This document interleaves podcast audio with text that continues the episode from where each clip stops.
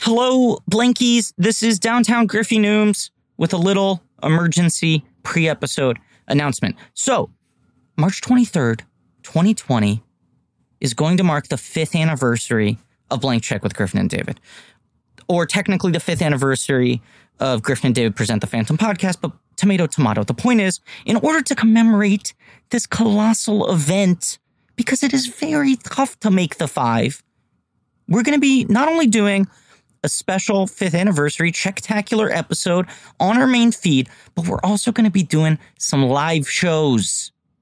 Fuck it, we're doing it live, folks. Okay? March 23rd, Monday, Bell House Theater, Brooklyn, 7 p.m. Show sold out. It already sold out. I apologize. We put it up for pre sale on Patreon, and crazy enough, it sold out very shortly. So we're adding a second show, 10 p.m. that same night, March 23rd. Tickets for that are going to go on sale Monday, January 20th, this Monday at noon, 12 p.m. Eastern Standard Time. So we're announcing this very clearly so that the general public, the people who are not Patreon subscribers, have a good shot at getting those tickets because we feel bad that you were left out in the cold on the first one. That having been said, if you want to come to the early show, you can't make the late show, maybe hop on the blank check Reddit, try to come up with some sort of ticket swap with a checkmate who bought tickets for the earlier. I will also say two shows are going to be entirely different. They're going to have different subjects. So if you're a completist, you might want to come to both. Wa- Might want to complete the set. That's all I'm going to say. Thank you for listening. And now, please listen to this very normal episode of Blank Check with Griffin and David. Blank check with Griffin and David.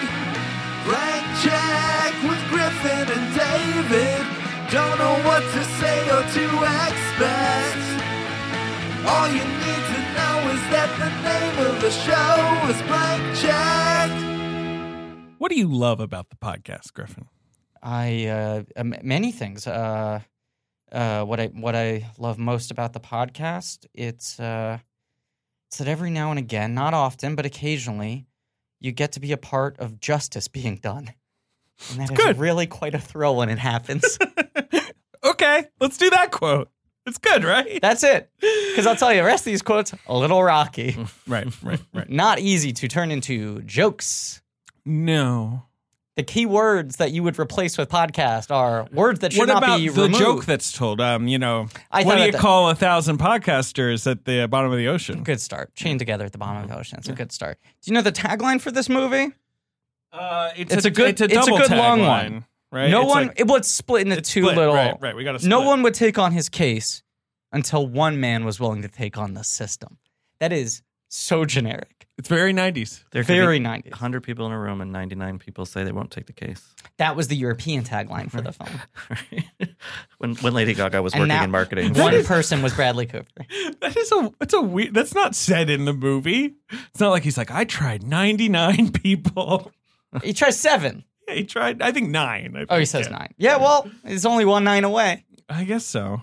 Um, the poster as well might as well be like the poster for the Pelican Brief. Totally. Like it'd be Yeah. the poster for any Grisham thriller. Yeah. High contrast, black and white, and then there's a big gavel. yeah.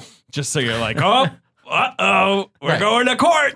Tom Hanks looks 0% sick. He looks like Tom Hanks in a suit. Right, because even at the beginning of this movie, I forgot how much he is like. He's already. Uh, He's ill. emaciated. They're clearly putting a lot of makeup on him to show that he's covering up his Mm-hmm. Right, lesions. right, like right. from the first frame of this film, No. Tom Hanks does not look like America's funny man Tom Hanks. When I was a kid, my parents rented this movie on VHS, right? Yeah, and they, were like, "It's a sequel to Toy Story." No, I think I just saw the cover and I was like, "What's this movie?" And they were like, "Um," and it, I'm like, "Oh, it's about Philadelphia." Like, Yeah. I mean, I just there's just nothing on that cover that you'd be like, "Well, I clearly understand the Yeah. plot." of You this." look at the poster and it's you're called like, Philadelphia, "Right," you're like, "This must be a true story about like something about like the city of Philadelphia." right, exactly. This must be about like Some- city planning or like yeah, some like miscarriage of justice in Philadelphia, Right, which right, is about specific. yeah, Yeah. sort of. Yeah. it's not very Philadelphia centric. I feel like stand ups have been making this joke for like two decades now, but it does feel a little bit like if they made a film about someone dying of cancer and called it New York City.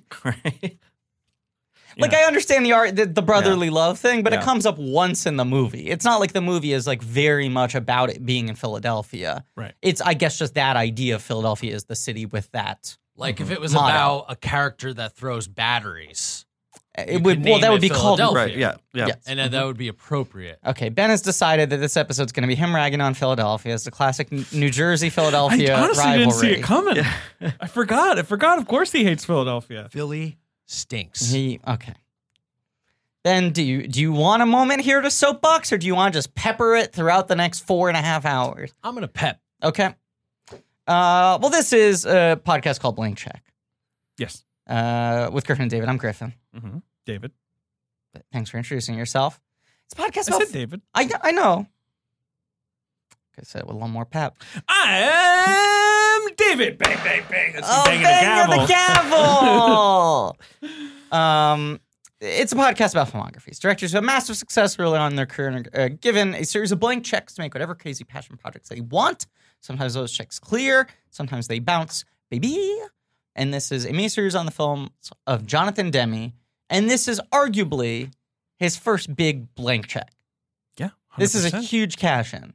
Not only is it that, it uh, it's uh, it deposits. It's Are- a hit. That's uh, the hit. argument our Big friend hit. Emily Vanderwerf, guest last week, Yeah. made, which is like when people were saying like I don't know if Jonathan Demme qualifies for this. It's like that is one of the biggest blank check movies of all time, and the fact that it cleared in the way that it did is is kind of insane. Two hundred million dollars worldwide. Yeah, I Which mean, is I just wild. think that's something people. One of the many things people probably don't remember about this movie. is Yeah. that they probably think like, oh, whatever, it did fine and won an Oscar. Like that. It was a big it was one of the commercial top success. ten films of the year. Basically, It was number one two weeks in a row. Yeah, Yeah. You And know? it also is the movie that elevates Tom Hanks from being like beloved leading man to like America's greatest movie star. Like this is the film that transforms him. It made him the voice of like important stuff. Totally. it Yeah. did, and it's interesting that it did eh, when you think about it. And at the same time, I, we've all seen his Oscar speech for this film. Yes. I'm sure we'll discuss it again. the only You know, he won best. I was going to Actor. say, is this the only film in this miniseries that inspired a Kevin Klein comedy? I mean, it's just insane.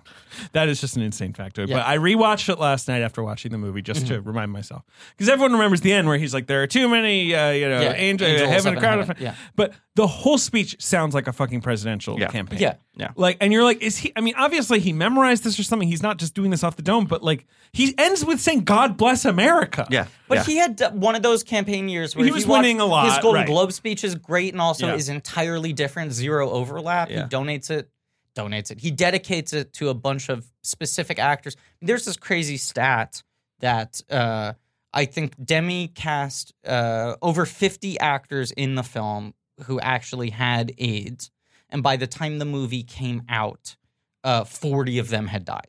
Wow. And so Hanks's Golden Globe speech was him like dedicating Right. the memory to a bunch of specific actors in this movie. Uh, what's his name? Ron Veitner, Vetner, who's the actor who plays um, the the one sort of uh, member of the law firm yeah. This who sort vouches of um, for him. Yeah, right. yeah, Yeah. yeah. Yeah. Yeah. Uh, he died. hmm He was uh, uh, died of AIDS. Right. Uh, I think uh, shortly after this movie came out, and it's one of the most horrifying stories I've ever read. Which is he had a massive uh, AIDS-related uh, heart attack while on a plane with his partner, and they were three hours away from landing. Mm. And his partner Oh my was like, God. "I had never seen a dead body before, and I suddenly had to spend three hours sitting next to my dead partner, Oh my God. waiting." All right, Griffin. Isn't that the Yeah, worst? yeah. Thank you, Uh, okay. Doctor Sleep. Oh boy. Yeah. No. Uh-huh. Um, but yes, it, it's kind of crazy. This movie was such a big hit. Right. After this, Hanks has a run for over a decade where he does eleven straight hundred million dollar grossers. Yeah. I mean, including like Forrest Gump being the number one film of its year, Toy Story being the number one film of its year, Same Private Ryan being the number one film of its year. Like it was just like mm-hmm. he was the guy. Mm-hmm. He was constantly getting Oscar nominations or wins. He wins back to back. It's when he became America's dad. 'Cause Yeah. he had been like America's like fun cousin or older brother, and Yeah. then he was like, no, no, no. I, and I think those speeches for Philadelphia kind of helped solidify that. That's the thing. It I was think- like he's ready for this moment. He's ready to take on the responsibility of being That's like what I'm saying. the It sounds president like a- of Hollywood. Exactly. It sounds Yeah. like he's running a and I campaign. and I think that there's something about his character in this being from Pennsylvania and his character from Saving Private Ryan being from Pennsylvania because Mm. it kind of locates him in like he's it's not it's not quite middle America, but it's sort of It's homey another- and you're it's doing another and hint it's with still us, I sort of just liberal. realized. Yeah, well, I mean, yeah. I did Saving Private Ryan, That's right? what Yeah. I'm saying. Yeah. Yeah. yeah. Uh, there, right, because there is something. And it's my weirdly- second Shyamalan movie. this is right. All movies set in Set in Philadelphia, Philadelphia. are directed by him, right? Yeah. Yes. Yeah. Yes. He wrote Streets of Philadelphia. He wrote Streets of Philadelphia. It was about um the streets of Philadelphia. That's what the song That was is his about. inspiration. was. But it was very confusing when I was a kid because I would say I like that Bruce Springsteen song Philadelphia, and people would be like, and like so- it would be, no, that's not actually the song Philadelphia is the Neil Young song. right. true. Yeah. um Ben. Yeah. You're a New Jerseyan. Born in The bred. Jersey Devil. Now, of course, Bruce Springsteen also a New Jerseyan. How Hell do you yeah. feel about the fact that he won an Oscar and one of his better known songs is Hmm. about Philadelphia? His only Oscar. I don't like it. Oh, I remember at the time being aware that people were kind of like, yeah, this is sort of outside his comfort zone. he Philadelphia. crossed state lines. Right. is that why This you fucking turncoat. is that why you quit the E Street Band, Ben? Yes. B- boss, I love you. I just can't I can't go in the tunnel with love with you. and then you handed your do rag to Steve Ensan. like Would now you it's your be turn. surprised at all if we opened up the booklet of an E Street Band CD and just saw that Ben was like the triangle player? Well, you're the girl he invite, invites up on stage, and Courtney Cox, yes. That is Courtney Cox. Well, also look, we do know Bruce Springsteen loves redheads. it's true. That that Ben is his type. I am definitely his type. Yeah. Um, you know, also there's this famous song that Bruce I found out later covered called Jersey Girl. That was a Tom Waits song. Sure. So again, another kind of sad moment for me. Right, that he didn't originate that. Yeah. Uh, no, it's just fine. I mean, Atlantic City. That's that's about Jersey. that's a Bruce Oh, song. That's a good one. I'm trying to think of like very Jersey specific Bruce songs. Obviously, a lot of his oeuvre. Run into the turnpike. He wrote the original score for Jersey Girl. Yes, He did. Yes, he Yeah. did. Uh, and he also uh, shot that film and edited it. He You was know, the DP. right? Yeah. He starred in it. uh, starred in it. Right, played the Jersey girl. Well, there's the ta- he has a song called Taylor Ham, Egg and Cheese, uh, off of Exit, Right. 29 on the Parkway South. he has this song called like I love to watch The Sopranos, and it's not clear whether or not I understand that the characters are unsympathetic. It's a, that's a good song I love about that being one. from New Jersey. Depiction does not equal endorsement. Uh, now You know who's very good in Jersey Girl? Oh, Sir William Smith. Sir William Smith. Will Smith He's a small role, correct? as himself, and he's really fucking good. When's he really? bad? It's but it's like one of his better. No, no, no. It might be true, but when's he? Uh, when's he bad? Winter's Tale. Right? Like, are there things where he's bad? There are, right? Winter's Tale is arguably the only one because even things that are bad, I think he's very committed in. he's usually committed. I'm trying to think. Like, what's a bad Will Smith? Like I don't performance? think he's bad in Suicide Squad. No, he's good in Suicide. I just think or right, whatever. Right, but he's fine. like doing his work. He's fine in Wild Wild West, even though that movie's Yeah. bad. yes. Although that is a little bit him, like, Coasting. yeah, bringing out the old bag of tricks, and Yeah. you're like, ah, come on, man. Like, Yeah. But you it's know. pretty electric. Yeah. Wild Wild West might be the closest to where I'm like, you're not doing much for me here, buddy. Uh, I don't really like him in After Earth. He's no, yeah, you're right. You know he's what? Bad in That's that maybe movie. the worst He's one. bad Yeah, because he's doing. I mean, He's all wrong. I mean, Working speaking, speaking of against another all of Shyamalan his- film, yeah. so Yeah. yeah. like, um, yeah, he's doing that weird accent. and it's That's a weird All his movie. charisma is being sucked out of him, sort Right. of But he's intentionally. passing it on to his son. Yeah, trying. He is the genie, though. He was the genie, right? Yeah. And- well, it is current still. Yeah, you're right. He actually retains those powers. And by the time this episode comes out, he probably will have won Best Supporting Actor, right? At the Oscars? you never know, on Problem. the record. right? I think Guy Ritchie's win really is going to be a win for that whole film. Oh, you know? totally. Yeah, Yeah, right. yeah. They'll just Yeah. be like, here, right? He's the Alfonso I Cuarón. He's tried so to watch. Uh, overdue too. I tried to watch Aladdin on a plane Yeah. uh, not too long ago, and I had to turn it off. And like, I have a really like plane movie like Yeah. tolerance. Like, I watched yesterday. Ugh. Like, I watched that whole thing. But But like you don't think that movie made sense? yesterday, You don't think that movie earned all of its sense? Yesterday, that Yeah. movie's air airtight logic. Yeah, yeah. Just like try to pull a string, you can't. It's you just know, all there. I'm gonna try and untangle, Yeah. but I can't do it. It's just yep. No, Mm-hmm. This thing, everything makes sense. Perfect. You don't like that that sense. movie takes place in an alternate reality where the second someone gets dumped, someone else steps forward and goes, Actually, I've always had a crush on you. You will not be single for longer than a don't minute. worry. Yeah, that's perfect. Oh god. Um, but yeah, I couldn't finish Aladdin. Um, It's so boring.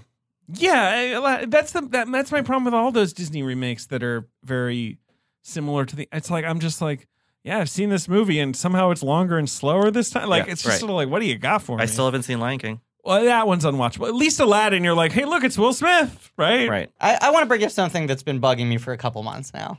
Here we, here we go. When we did our, our uh, Lion King episode, I argued, not argued, I stated the fact that the movie was half an hour longer. And you said, no, it's not because of credits. Oh, sure, right, right, right.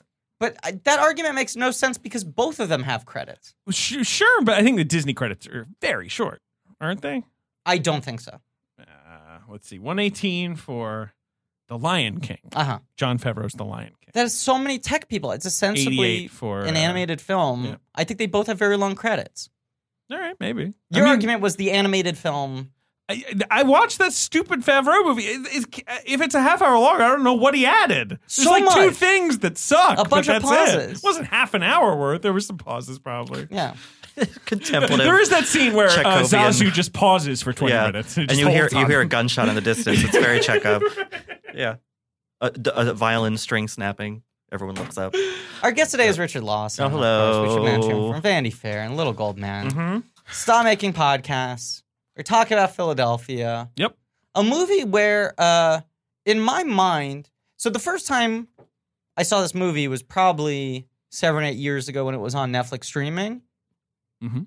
And I remember not even considering. Back in the days when every movie was on Netflix. Yes, right, streaming. Those, the golden days. Right. When Netflix was a public I mean, it is streaming on Netflix now. That's how I watched it. But It Yeah. is actually currently streaming. but it is one of four movies won't on be when this Netflix. airs, I'm Right. Right, right, Yeah. right, right, right, and it's and it's classified under vintage movies, classic movies, black and white movies because Yes. of the poster. Yeah.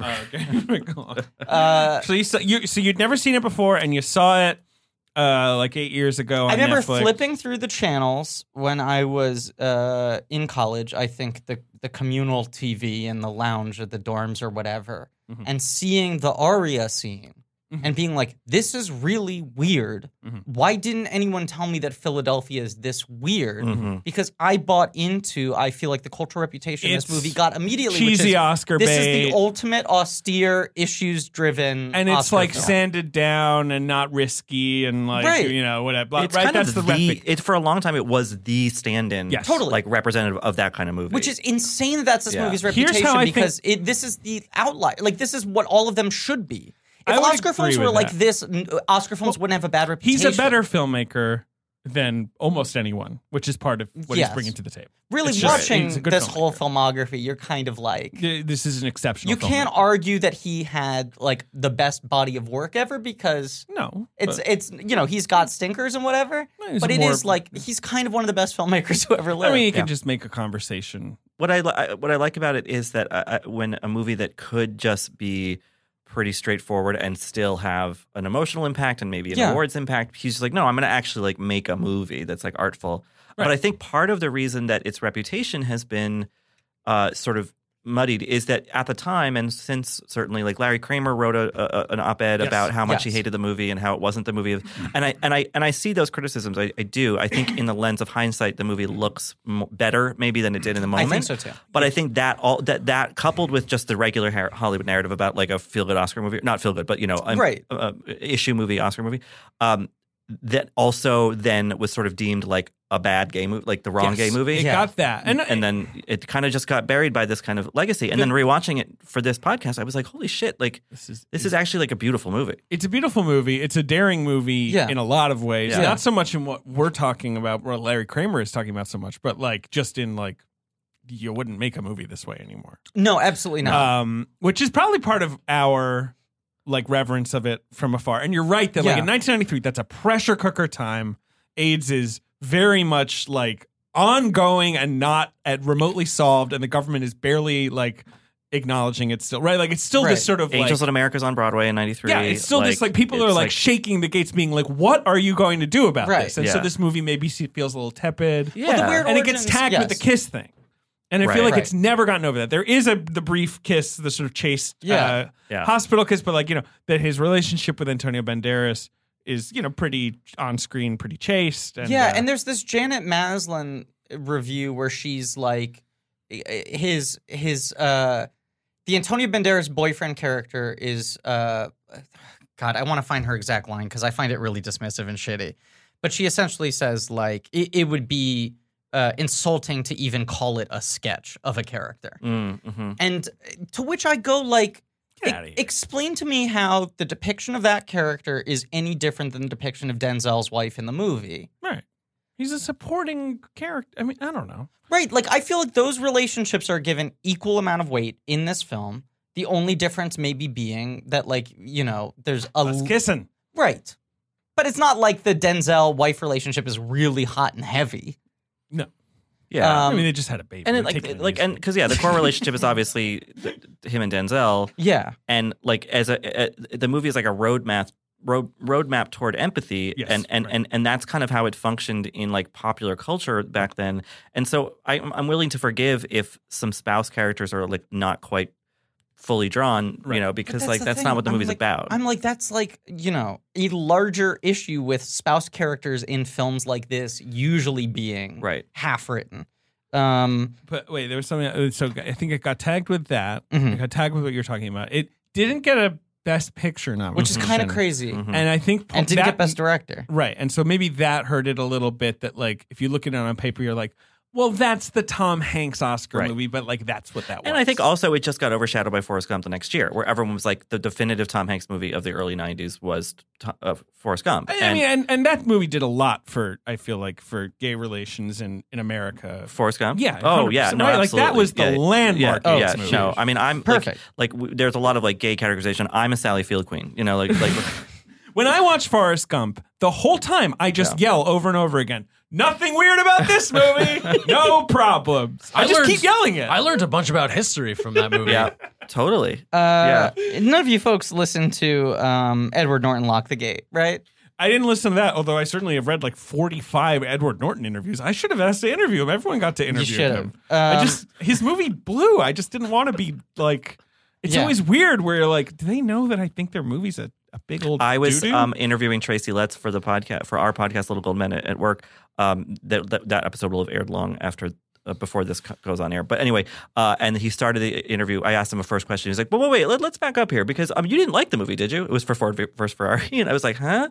I guess I had tweeted something that like you I said fell that it asleep. made you go zzz. Yeah, zzz, yeah. zzz. And I was like, remember. oh no, it's just because it was late at night and whatever. But Yeah. I guess this publicist had read that to him and and, Mm. related to then him. booked this interview, and I was like, what's? I'm, Yeah, Why are you doing that? That's Yeah. like the conference call and getting Yeah. someone to say something embarrassing about the other person. Um, Edward Norton on uh, his WTF Mm. weirdly goes to bat for Forrest Gump, like very empathetically. Edward. and he was like, but, but he's like, I understand the reputation that movie has. I think that movie is very canny and has a lot more bite than people give it credit for being, which I Hmm. just thought was such a bizarre.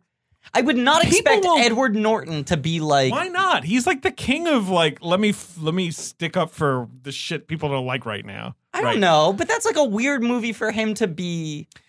It's funny. I mean, I but I've heard that take. You Yeah. know, where it's like, oh come on, Forrest Gump is a satire, and I'm like, Right, sly. I'm like- it's, being there is a satire. And Yeah. Forrest Gump is kind of like watered down being there with more sort of boomer, you know, sort of nostalgia. Like Right. it's I don't think Forrest Gump is biting and, at all. And that is a movie that deals with AIDS in a way that is really that's what I'm uncomfortable. that's the joke I'm right? No, I know. I'm just gonna Terrible, I'm gonna right? state it directly.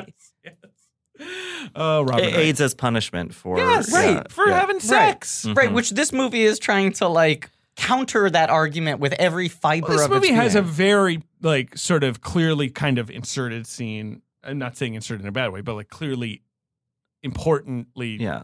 a highlighted scene where the woman who has the transfusion is like I don't see myself as any different than this person." Exactly. You know like Yeah, yeah. where like Yeah. they're trying to like sort of maybe like remove some of those stereotypes. Yeah, yeah. People had And I it think right it, you know, it cops to the fact that Andrew, you know, he had uh, sex with a guy in a movie theater, like he was at a porn theater, like like it doesn't t- desexualize him because that obviously is a part of the narrative Right. in, in a way, in a big way.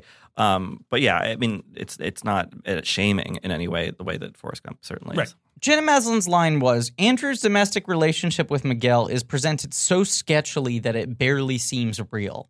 I don't, I don't, I don't buy feel- that either. I don't, I don't feel that watching the movie. I, I- I don't either. I think both of them are so good. I think one of the things he's trying to do is not because he is skittish about sewing like uh, you know sexual intimacy between gay people on screen, but because so often gay people in movies were demonized or sexualized Mhm. to show a sort of like emotional intimacy, Mhm. I, I think was more of a priority for him. And I think that really comes across. Yeah. Yeah, Like and- I think they speak to each other with the intimacy of two people who know each other that well for that long, Uh, There- there's are the- that deeply in love with each Hanks other. talked about like you know there were some scenes that they didn't include. Like there's a scene of them in bed together that's like a deleted scene. You know, it's like, them just talking in right bed. where there was right. maybe a little more physical intimacy Yeah. that maybe the studio. Who's the studio again? it's Uh, it's a Columbia. TriStar, right? Yeah. Yeah. Balked at Yeah. you know, but yes, obviously, uh, as context, we we should note right like. Part of Demi's reason for making this movie was the tremendous guilt he felt about the Silence of the Well, Lambs. Mm-hmm. Uh-huh. so I did some more research. It's a two-step thing. Okay. In 1988, his friend gets diagnosed with AIDS. Sure. He calls up Ron Nysan, or I always get his name wrong, Nyswaner, Mm-hmm. uh, who had done uh, much of the work on Swing Shift, uncredited, Mhm. for what he had tried to shoot. Uh, That shooting script was mostly Ron's. And he calls him up and goes like, "My friend just got diagnosed with AIDS. This is the first time it's become like a personal thing for me. I am so overwhelmed by this. I feel like I need to make a movie about. it. Like this is the only way I know how to process this, and I feel like we need to do this culturally. Like someone needs to make the movie showing people with AIDS as human beings. Yeah. And not longtime companion and not and the band played on where it's sort of It's- very that's more procedural sort of and it's it's historical counting. like, right and the medical story side. is just the illness you know i think they want to find a way to make a film that starred someone who was hiv positive that wasn't solely about And them Ron dying Reis Swanner it's is in gay. it's in the comfortable packaging of a courtroom drama, which is a very familiar trope for people, and So- so, it's And a, it's what a good. in the '90s was like the hottest. Well, this is the Yeah. crazy Around, thing. right. So they commit in the 80s, they're like, we're going to do this. And then they talk it up and they're like, this is what would really actually change the culture is like if we made a big studio film with movie stars. Mm-hmm. And that was their like design. But they're designing this before Silence of the Lambs, where the idea of getting that made seemed probably impossible. But they work on the script for years and years and years at the starting point of we want to make up a story that can center around uh, a, a HIV positive uh, protagonist and can sort of show these people in a greater light and uh, you know remove a lot of the stigma. Um, the original idea was they were going to do something closer to Dallas Buyers Club. Weirdly, they said their original idea was more of a thriller heist movie that was about getting medicine across the border. They went through a thousand different genres. They went through a thousand different characters, different situations, and then they finally landed on the courtroom drama because they were like, that is a thing that gives him agency and keeps him invested in the story even while he's dying. Because we don't want to do a deathbed movie. We don't want to do a movie that's him just going through treatment, you know, and getting worse and worse and worse and worse. We want there to be some sort of yeah, I mean, A it's narrative. victory that Yeah. can still be achieved. Yeah. sure, it is also based on a real person. It was loosely based on a couple real people. and but one, one of the river. families got upset because they, they thought that, they- that that they had sort of mined this their Yeah. their dead son. Well, they didn't get money for it, Yeah, so they yeah. sued Yeah. and they Yeah. got money for it. right. but I also think it is to this movie's advantage that it is not uh, that concerned with being a based on a true No, story. it's not. It's movie. not. It's very consciously not advertising itself as that. But I Right. mean, they did have. They, They did. saw a case that Yes. gave them a precedent for this would be a good structure for this movie. and it sets up the world of glass and unbreakable like i think really well Totally. you know uh, just in subtle ways but, Right. but but crucial ones Do you know what he calls that now? I do, but I've forgotten. So you're gonna have to remind me. It's like the East Rail 1717 trilogy. Something. like I'm getting the that. number wrong, It's, it's the name of the train crash. You're correct. Right. but that's okay. his version of like uh, Three Cornettos is like all three movies are about this train crash. The East Rail 177 trilogy, which is weird because you could just call it the Unbreakable trilogy, Uh-huh. and that's fine. Yeah. You know what I mean? Like, uh, yeah, look, you can buy a box set now with a labeled East Rail 177. Yeah. Maybe you want to. You could take the train. Don't, All don't, aboard. don't take that train. All no, it's going aboard. to crash. All Mr. Glass aboard. has been sabotaging it. Um, but yeah, Anyway, you're right. Mr. Glass obviously is in the film. We Mm-hmm. see him, and he's. Uh, he orchestrates the entire thing. no, it's just- he just has a 20 minute monologue about comic books in the middle of the movie, and it's very subtle and nuanced. I love that fucking movie. Sure. Um, but uh, yes, the, obviously, Sansa Lambs gives him the juice to make whatever the fuck he wants next, Um, and it is you know to his credit that also now burdened with this sort of sense of, um, uh, I, He I- felt bad. yeah, I was trying to, I He'd been picketed like for that movie, you know, by it's not LGBT shame or embarrassment, but I think he genuinely activists. was such an empathetic guy and tried so hard to do right and has talked a lot about how much he believed in the importance of what you put on screen, how much that can change dialogue, Yeah. you know, and perceptions of things, and how we have a responsibility to not put the wrong sort of depictions on screen and things like that. I think that really ate at him. And so, whereas this had already been a script that he was working on for a couple of years, this just became the thing that he Anyway. put all of his juice behind. Everything Griffin just said is not true. What happened was Bruce Springsteen wrote a song about the streets of Philadelphia. Yeah. Bruce He Springsteen walked up and down them. his his bus broke down on the way to New York City, and he was like, "Well, yeah, And then he called Demi and was like, I was just on the streets of Philadelphia. Yeah. All kinds no." of He said, stories." "I was just on the streets, the streets of Philadelphia." And Jimmy went, no, no, no, no, no, like that. Jimmy? Yeah. Demi. I said Demi. You said Jimmy. I said Demi. You said Jimmy. I Jimmy was Demi. Oh. try- trying to say Demi. Okay. I love how this film opens with The streets of a Philadelphia. very long credit sequence, which Mhm. you don't get enough of those anymore Nope. anyway. It's Uh, a thing we've talked about in other Demis too. wait, I I love mean, that he wait. credits every He single really- actor with the- a I line. mean, well, the Yeah. actor, it's it becomes a brag where like Right. Anna Devere Smith is like Yeah. 26th Right. build or Right. whatever, Yeah. right? Where he's just like, no, you won't. I got more. I got so many know- character actors in this thing. Karen Finley's in that movie. Yeah. She plays one of the doctors. and Dowd. Chandra Wilson, An- young and Chandra Dowd. Wilson? yeah, Yeah. playing Um, a character named Chandra. yeah, And Mm-hmm. then what is what are the credits playing over? Joanna was just like, man, you never see credits like this anymore. Where Yeah. it's just like, well, it's Philadelphia, It's the right? fu- Footage and of the and, streets of and the Philadelphia. credits are like pre-comma by your name, like handwriting fonts. I love you know? the handwriting Mhm. font. Um, reminded me most of all of Beverly Hills Cop, one of my favorite opening Sure. credits, sure, where it's just the streets of Detroit, yeah. and it's just again, just like give me a little, get, Well, the one, the the, scene. warm me up. one that it reminds me of is uh, Dog Day Afternoon. That's another one. Right. Any of those where it's just like take the cast iron out, Right. put it on the oven, yeah, throw out turn on Elton the John. flames, just just warm it up. Yeah. you're warming me up to Get- being in Philadelphia. Y- You know, Philadelphia is a people, not a place, No, it's- okay. and that's what Demi's trying to explain. Right, right. It doesn't matter if their ship crashes out Right, of the that's sky. Why, that's why Philadelphia at has the to end of the relocate. movie, everyone gets on a spaceship. the and- border of New Jersey. Yeah. Right. This isn't one of these movies with the sort of like pompous self seriousness of like, look at us, we're making Right. the definitive. It thing. doesn't indicate while also still feeling like I mean maybe it's just hindsight but like of like 26 years but like it feels like it's aware of its solemn duty Yes. and yet doesn't get caught up in that Yeah, At it the doesn't same- which feel is- too self-important. yeah, yeah. right? When you read like uh, Nice Warner talking about it, and even Demi talking about before he passed, they it- it was such a dangerous line they were sort of towing because they were like, we want to make a big Hollywood AIDS movie, Mm-hmm. but we want to make an AIDS movie that doesn't feel like it is the AIDS movie, like it is the film Right, because you're always going to be in trouble with that statement. With the that we're going to make definitive, yeah. the aid, the Hollywood AIDS. and movie, and right. they both said that they were terrified making this movie because they knew like everything was going to get so picked over as like this is the one that everyone's been waiting for Yeah. and and every element is going to be sort of taken apart for whether or not this is the correct representation and so i think they very smartly tried to really focus in on a story that they could use as like an entry point for the things they want to say and the dialogue they want to open up in the culture and not trying to make a movie about everything but then the film's reputation has so much become it's about everything and even like the seriousness of that poster is so different than the handwritten font Mhm. and the sort of uh, expressionistic qualities of the filmmaking itself Mhm. and the humor to the movie Mhm. were just like I just for years was like as like an insane movie dork who in high school was like trying to get through Oscar movies all the time. I was like, I don't ever have to watch Philadelphia, right? I mean, that's just like I know what that is. I've seen people parody this type of thing. I know. I see the poster. I don't want to watch this. And then it was like watching that like three minutes on TV, flipping through channels. I was like, oh no, this is a Jonathan Demi movie. Mhm. This isn't just him like doing that weird watered down thing that happens to people after they win an Oscar. Yeah.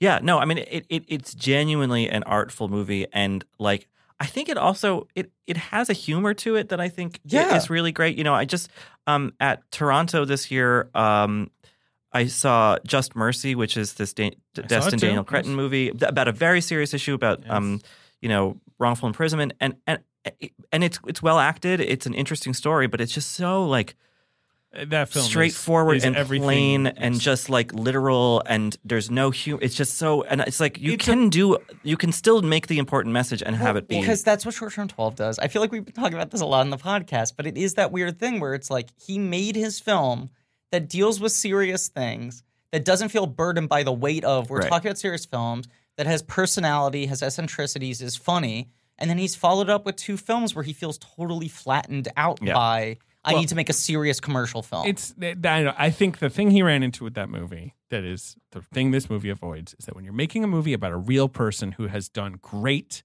undeniable acts yes. you do not want to fuck with them Right. Right. and so the movie is very plainly presenting them and there's nothing wrong with that like you know in and of itself But you wish it had more personality. but it lacks personality it Oh. Right. feels a little bit like and then this happened and you're like oh good and it's like it was good yeah, let's move to the next thing that happened. And you're like, oh, this is good too. And you're like, Mhm. the movie's like, hmm Mhm. it was good. I agree. And the you, we saw that movie at the pre- you probably were at the premiere, right? I Yeah. was- you know, the guy walks out. Um, I'm now blanking on his Uh, name. Michael B. Jordan. Uh, he did walk out, and he looked great. I'll give you that. Brian something? Uh, yeah, Brian. I just want to Brian Stevenson. Mm-hmm. Um, and uh, you know, he walks out. He gets a huge round of applause, and you're like, this is a serious person. This is Yeah. a man Yeah, who's yeah. worked on death row to like you know bring humanity and save people. I'm like, yeah, I would too. Would feel very indebted to this. But that's you know, why- look. representing his personal story, Yeah. right? The man whose case inspired this film, they should have paid him up front. Yeah, they should have paid him up front. But I, yeah, it- I it- do think it is the smartest strategic move he made in developing this film to not go, we're going to adapt this court case, but Right. rather go, this gives me an idea for how to structure this film. Because the freedom this movie has by being able to weave characters out of whole cloth. Yeah. Like, I mean, the, the, the Denzel character is the entire key to this movie being as interesting as it is. thousand And percent. he's secretly the lead. He's secretly the lead. should have been Oscar nominated. Hanks He's- is it's a fantastic supporting. performance. I mean, arguably. I think think, Hanks nowadays is I lead. think nowadays they would have run I think Denzel in so. lead and Hanks in supporting. It's not impossible, except for that, of course, Hanks was a big movie star. He's Right. her first build and all that. I think they're both leads. The movie is more. I for, in my memory, Denzel really dominated the movie. yeah. And on rewatch, I was like, no, Hanks does. Yeah. Uh, you know, have the first chunk of the movie all to himself, and then has these big scenes sort of interspersed through. So it's Right. not. It's not really what. I But aside from the remember. fact that obviously all the courtroom scenes are more Denzel showcases. Of course, and, and at that point, Hanks is playing a man who can struggles to speak. I mean, he's very and after infirm. The right. first, first third, you get more of Denzel's home life, yes. Yeah. which is such a demi thing to like really to not make it a binary thing hmm about like oh oh this friendship changed their lives you know i i feel like he is very smart about not making it feel like oh uh, uh knowing someone with aids has cured him of his bigotry Right.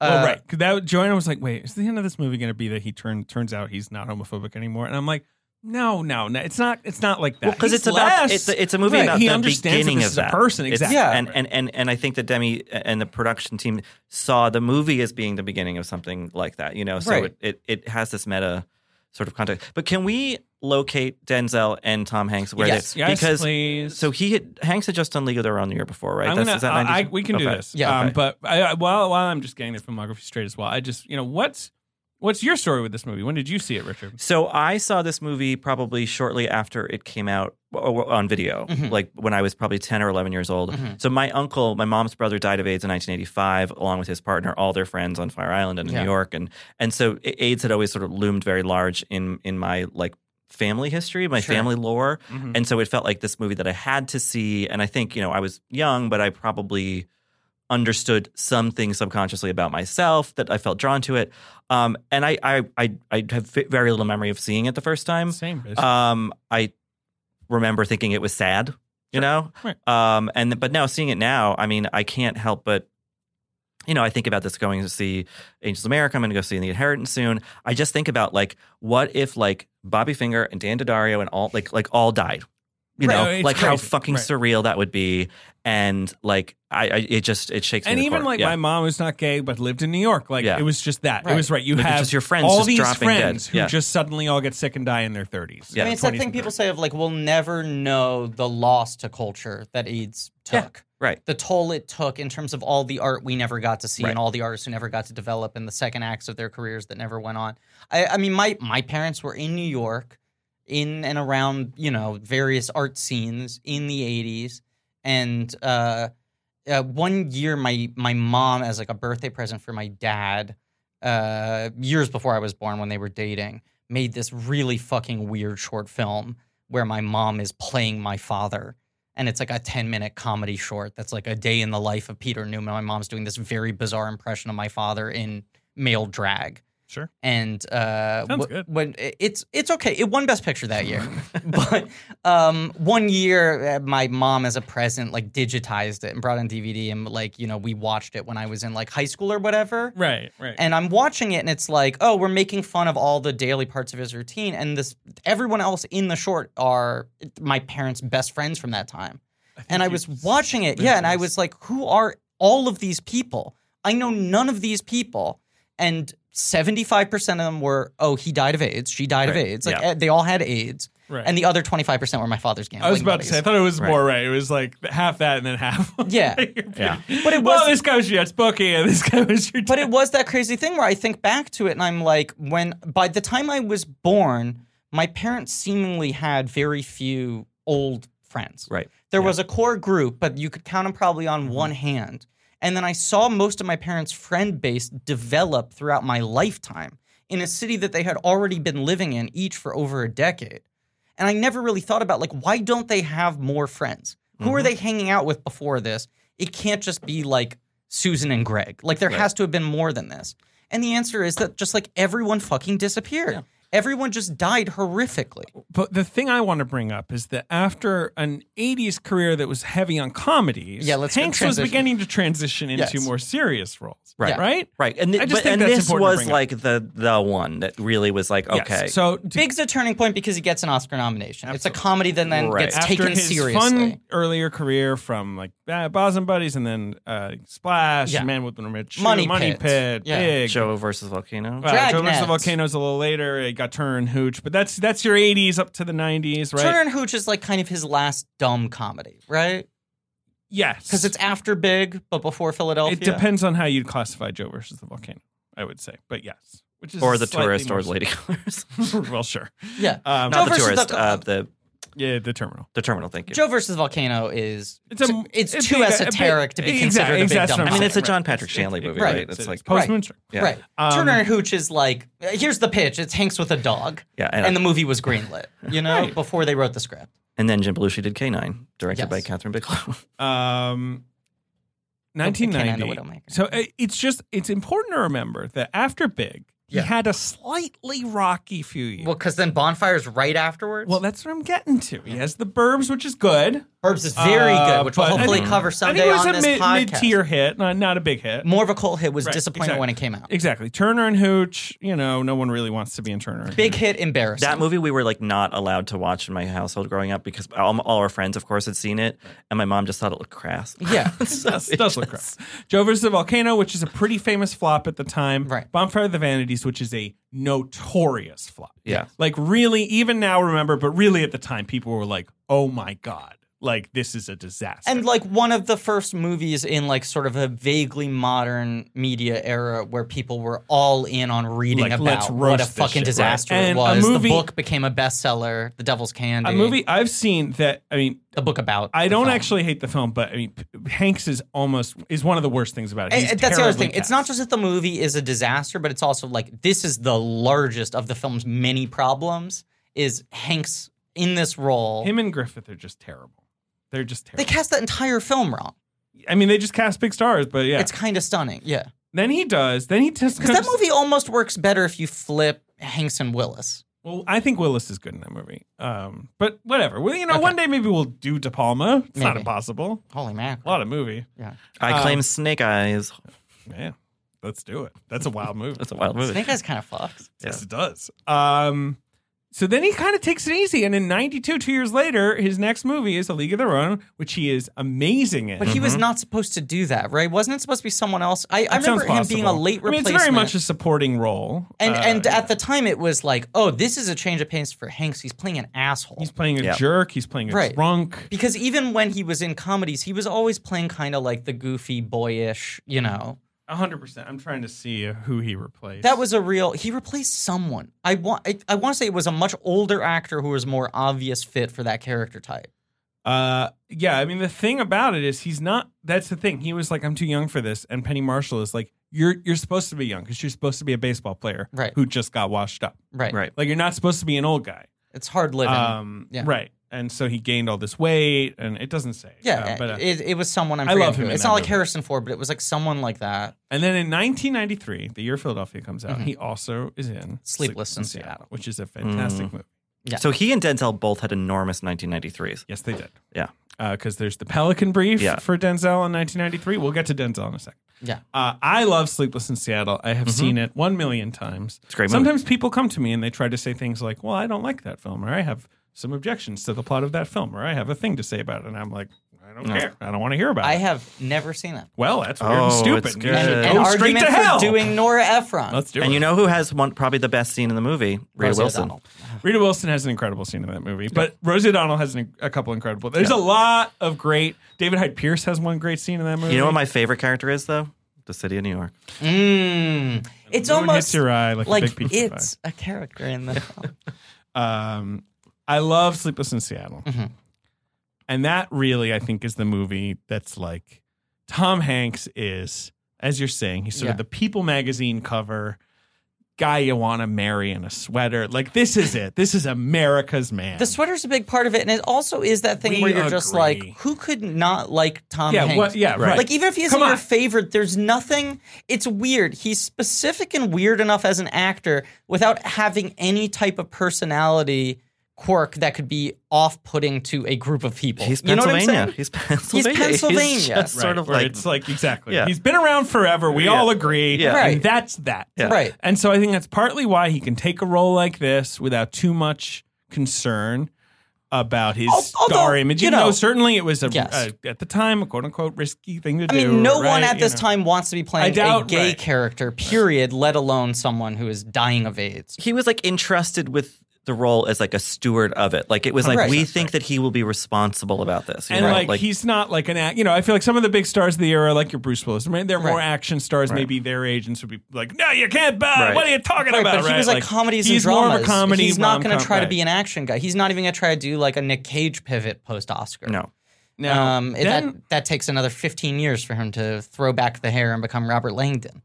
Denzel Washington, Yeah. right? He's a hot young actor. Wins Had the an Oscar, in Oscar. 89. He's already well, but like before then, you know, he's like he was in Cry Freedom. He got an Oscar nomination. He was on St. Elsewhere for many years. Yeah. Then right, Glory, he gets his Oscar, Mhm. supporting Oscar. Mhm. So it's like here's the guy, right? Yeah. And then Who did he beat that year for the Oscar? I'm just curious. 89, Danny Aiello, let's get into it. Dan Aykroyd, I think you're right. right? Because I'm, I'm Yeah. just thinking 89 is Do the Right Thing and, and Drive Miss Daisy. So you have Aykroyd, Aiello, Washington. Are you looking at the list right now? Are the other two in Best Picture nominees? Mm-hmm. One is like a legend. Maybe his last nomination. Mm-hmm. Is it uh, Alec Guinness? No. Okay. Marlon Brando for a dry white season. Yeah. Or like I knew it was one of yeah. those two. And then the other one is a, a f- a f- incredible performance from a guy who'll win an Oscar in a couple years Ben's nodding empathetically. uh, in a comedy uh, drama, comedy drama, New York. You know who I'm talking about. I know who I know who you're talking about. I mean, you know the director I'm talking about. This is, uh, Oh, it, uh, this is uh, is it Pesci? No, no. Who I'm is it? not talking Scorsese. yeah, the other New York guy. We don't, you know, we don't talk about him too much anymore. yeah, I know. But now I'm trying to think what performance it is. Such a good performance. Uh, Maybe this, arguably, this guy's best movie.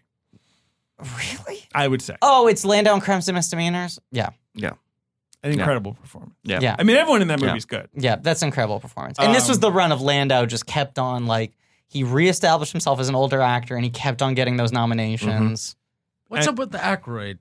Like I've never seen Driving Miss Daisy. I have to He admit. plays her son, He's, I would, I mean, right? Son? Yes, he does. Yeah. He's not bad in the film. I think it was It's a more of a weird- sort of like I've never seen that either. Yeah, I think it was sort of like a well, you're in this big movie that we we love. right. You've been around, so it's Sure. here you go. Here's your He nomination. was so big culturally. Like it's kind of Yeah. crazy to think about like because those SNL guys hit so fucking huge and at that specific moment in 89 Bill Murray was essentially just coming out of his sabbatical. Chevy Chase had already started building a He bad sort of crashed reputation, and burned, right, yeah. Belushi had died. And those were the four guys that were like, one of these guys is going to be a major, major movie star. it's kind of one of those classic, like right, like oh, you're the comedian in a serious movie. Like look at you. and he does like a respectable job, like that. He's I think I've seen fine. him. He's fine. Like had Albert Brooks got nominated for Drive.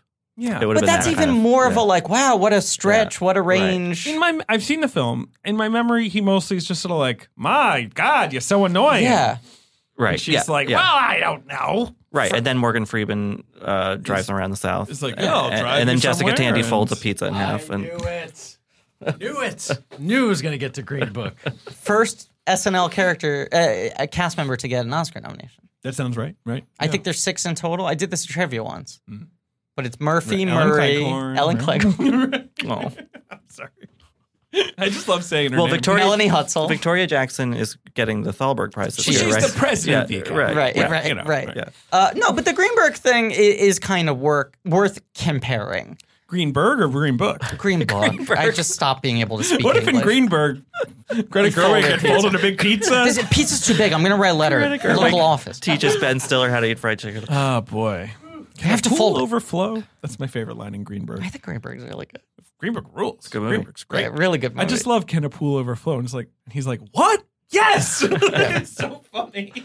That's such a good sweater movie. Good sweater. Ben Stiller's sweater collection in that film is so on point. But then anyway, I wanted to give you Oh, Denzel's Denzel. early I'll get to the 90s, Green Book stuff post later. glory. Okay, yeah. Yeah, you know, we you know, do we need to talk Green Book? I think we do, but no, we'll get let's- to it later. No, no. Close it. We're Close that gonna book. open the Yeah. book. No, it's closed. We're It's gonna closed. open the book. Close the pizza. Okay, I'm putting it back. Although on Oh, I the do shelf. have a sketch that's um, fuck, I don't even remember his name. To- Tony Lipsy's Philadelphia. Of course. I suppose that is probably Uh, cancelable. I would Yeah. say.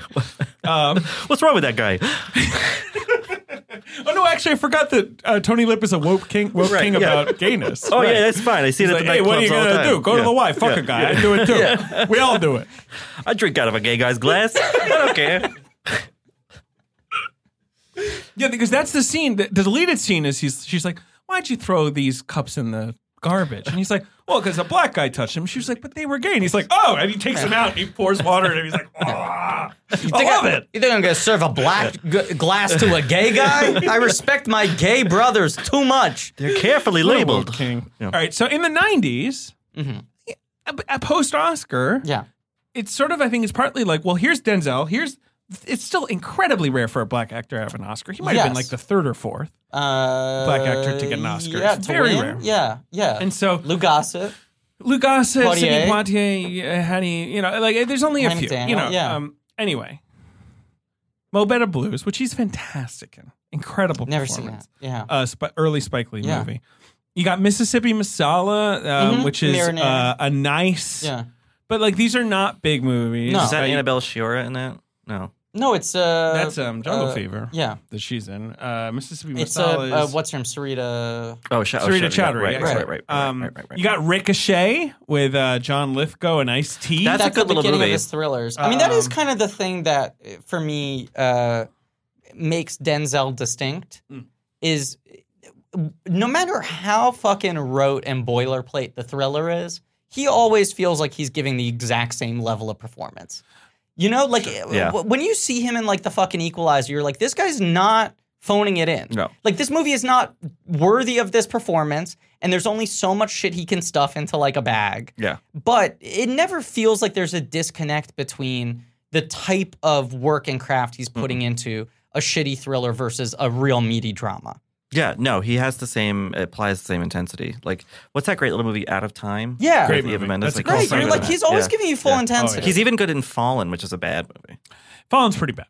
but Ricochet, yes, I guess Ricochet's the start of um, That's an Denzel early holds a right gun. where he's like, let me just do an airplane thriller, essentially. Right. Right. yeah. Um, It also is Airport it is interesting that he wins for supporting, Mhm. but he is sort of such like an emotional crux of glory. And before that in his career, he had been like a TV lead, but more the TV's supporting in TV films. supporting.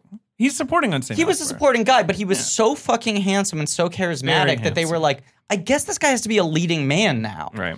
I think it's the Oscar that makes him a leading man. Before That's what then, no, I'm he's saying. also- After the Oscar, Yeah, then yeah, they're that's like, we're right, not right, going to keep right. on bringing him in as no, like that's what the I'm saying. supporting Right. player. It's like let's find him some roles, and then Yeah. Mm-hmm. those early roles are more indie movies. Ricochet is like a thriller, and then he does Malcolm X in 1992, which is a huge performance, a big deal. um, and it's much hyped. But he loses the Oscar, and of course, part of the reason he loses the Oscar is because he had just won an Oscar. And it was sent of a woman. It was Pacino that year. Yeah. Um, Kua. Hua. Exactly.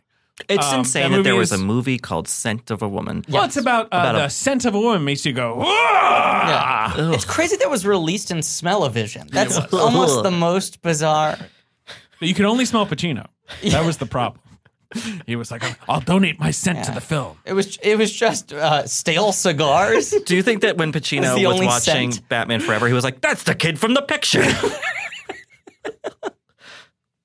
I know him. He's wearing a mask, but I can tell. I can see past that little domino. Oh And then in 1993, Yeah. and Mal- Malcolm X, I think, is just even though it was maybe not the biggest hit of the year and not the biggest Oscar, But winner it of was the a year, big it was hit. a culturally significant film. It was a, a, huge, It much performed discussed well, film. and people were like, "This was a performance great film. should win."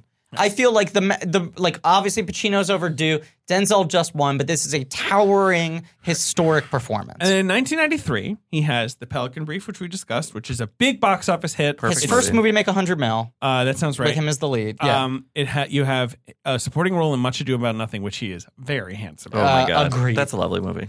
he is, is. such a fucking snack at this point in time. Yeah, yeah, Woo! it's sort of insane. I mean, it, would Look at that him. was uh, Look at him well, over there. Oh. they'd say uh, bo- body like Arnold, face Hello. like Denzel. Yeah, hmm hmm You know, they were And- the two ideals. A hundred percent. And then he has this film, and I do feel like this film is remembered as the Tom Hanks show, and Tom Hanks won the Oscar and all that. He is But he fucking is unbelievable in this. movie. Incredible in the movie Yeah. and very important to its success, I would say. Yeah. Uh, Oh, just, yeah. You know, and like Yeah. it's uh yeah, I think the movie functions be- better because you have a character like his and a performance like his. Totally, and I think he's the lead of the film. Sure. I think it is a film that It's you a could argue two-hander. as two leads, but Yeah, I it's a I two-hander. would place him in lead as a, a category thing. They're both on the ballot for me that year. Yeah, They're, they're both made the five. I Which is hard to Den- do. Denzel would be my pick over Hanks though. I, neither wins for me. Who wins for this? Neeson. Neeson in Schindler. I forgot this was the That's an Schindler unbeatable year. performance. Yeah. Well, that's the thing is like, so I do this thing at work where I recap Oscar ceremonies Yeah, like which I 25 years love. ago, Yeah. which is like uh, backbreaking, horrible work, but like we love to it, see it it. pays off in the end. But anyway, watching the broadcast um, for the 90, 1994 ceremony, so Mm-hmm. for this year's crop of movies. It was just crazy, like what a year that was for like b- important movies with important things to say. It's a and, big year. like, because it it's was also just- the piano, Yeah. which is a great movie. But this is what she was the- Right. what the second woman nominated for an Oscar, right? Yeah, Uh, that's yeah, that year. yeah, Yeah, yes. Um, for best director to clarify. yes, Yes. Uh, to and she won best screenplay Mm-hmm. as well. Uh, the five nominees for actor were Hanks, Daniel Day Lewis for In the Name of the Father, Wow. Anthony Hopkins for The Remains of the Day, Mhm. Lawrence Fishburne for What's Love Got to Do with It, which is an incredible performance, Yeah. and Neeson for Schindler's List. Yeah, And all of those performances, save maybe Daniel Day Lewis, are performances that removed of the other winners. would have You won. you know, well, just you just sort of say like, well, then yeah, he was uh, Larry was nominated for what's got love got to do with it, and you'd be like, oh, how didn't he win? What, Right, what, of the course. hell? Yeah, like, yeah. of and then course. you look at Oh, who else right. is there. right. Yeah. Um, So anyway. those were that's where they are in their careers. I Yeah. feel like they are both big stars. Yes. but and they could both carry the weight of the responsibility of this movie.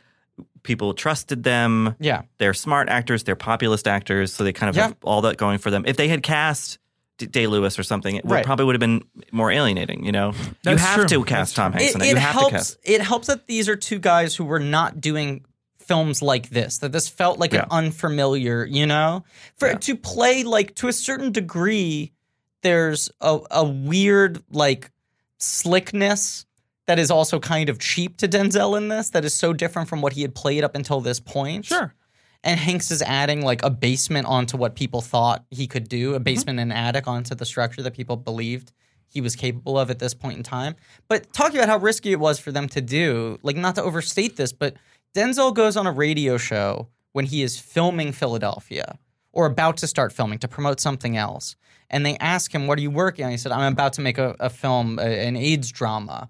And they got like they get hostile. I, phone calls for the next Right. hour. People, how can he do that? That's disgusting. No, it's crazy. Why is he ruining his career And Joanna was like, "Oh, that's not like it is weird. Yes, it's crazy." to play the lawyer in a film about AIDS? People were like, "This is despicable. I'll never go see one of his films again." I mean, and it, it it helps that Denzel's character is the sort of um, th- the kind of casual bigotry. I mean, this is where I want to open the book briefly. Okay. Go on. I feel like very often films about prejudice and bigotry paint with such a broad brush where the the intolerant people are so cut and dry, fucking horrific and evil. Sure. That and this is the thing everyone talked about with Green Book. It lets people off the hook. Because almost anyone can watch it and go, Well, I'm not like that. Mm-hmm. Right. I just Yeah, have yeah. my rational small phobias. Right. I'm not Sure. that awful. I wouldn't throw out the glass or whatever. And then they also come around to a greater sense of cleaner redemption where they are completely solved and absolved. Right. You know, and cry and say, I love you. I can't believe how wrong I was. Mm. Um, And this is a film in which the guy kind of takes the case for a very complex series of reasons.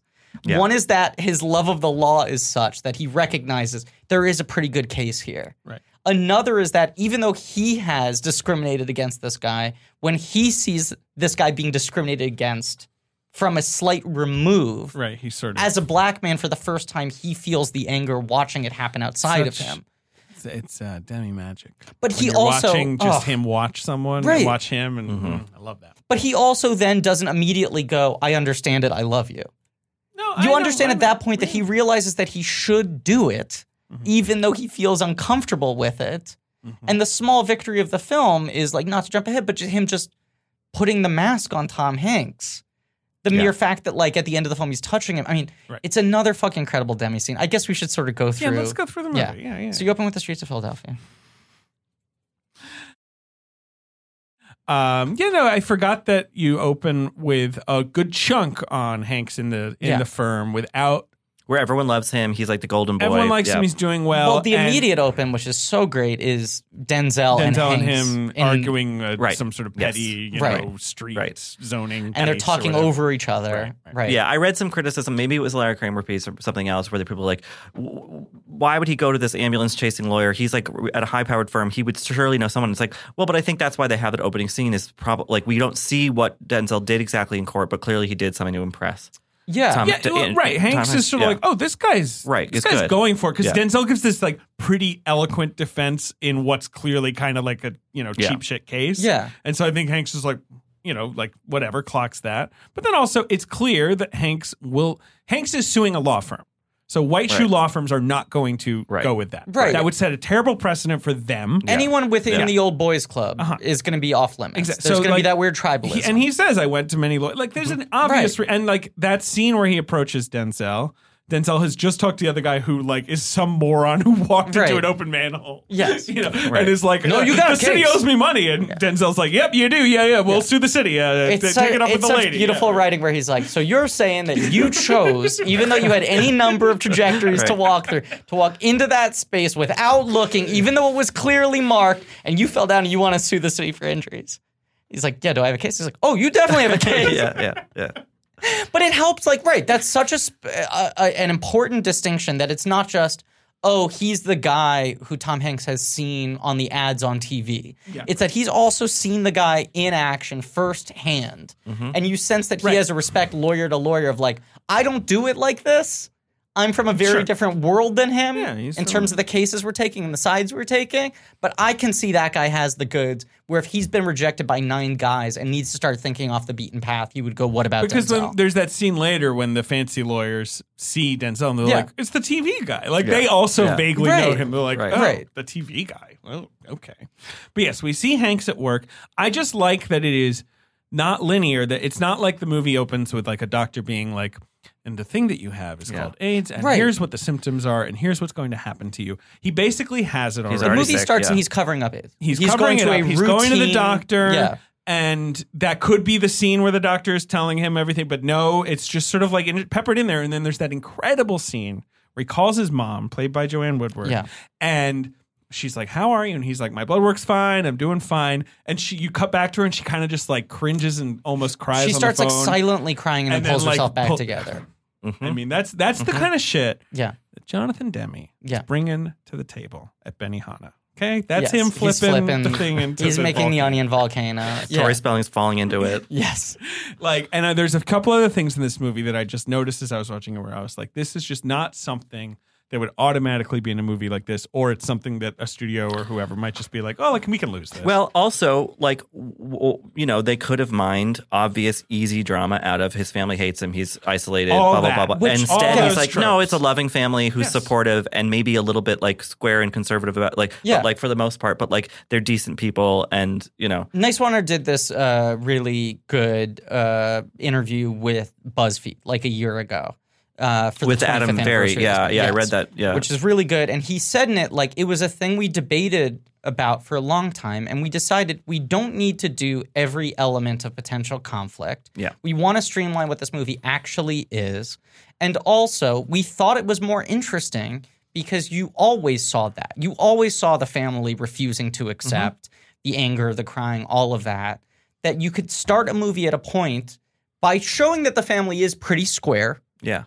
and pretty, you know, seemingly kind of conservative in their temperament at the very least, uh, with the assumption that that happened at some point in the past and this is years later and Yeah. they've worked to a place of understanding. Yeah. And it is so much more sort of like fulfilling, you Yeah. know, emotionally to watch the movie and to feel that sense of history of like, it probably wasn't always this clean you know and the way the dad like in this very kind of like clenched way sort of says like you have dealt with this entire situation with a level of grace that i cannot even comprehend so i feel like i'm in no position to tell you what to do now is just like devastating Yeah. because it's like a man trying really hard to show that even though he doesn't really understand his son he loves him so deeply and like has so much respect for him because That he guy is doesn't understand good. that guy's, really good. fucking good face. Good. Yeah. Just a good, yeah good dad. You know, like a looks like a that's- dad. You know, it's the Demi thing that would come up sometimes where it like comes up with Rachel getting married, where they're like, who has a wedding like this? Who's Mm-hmm. like this accepting of other cultures and all this stuff?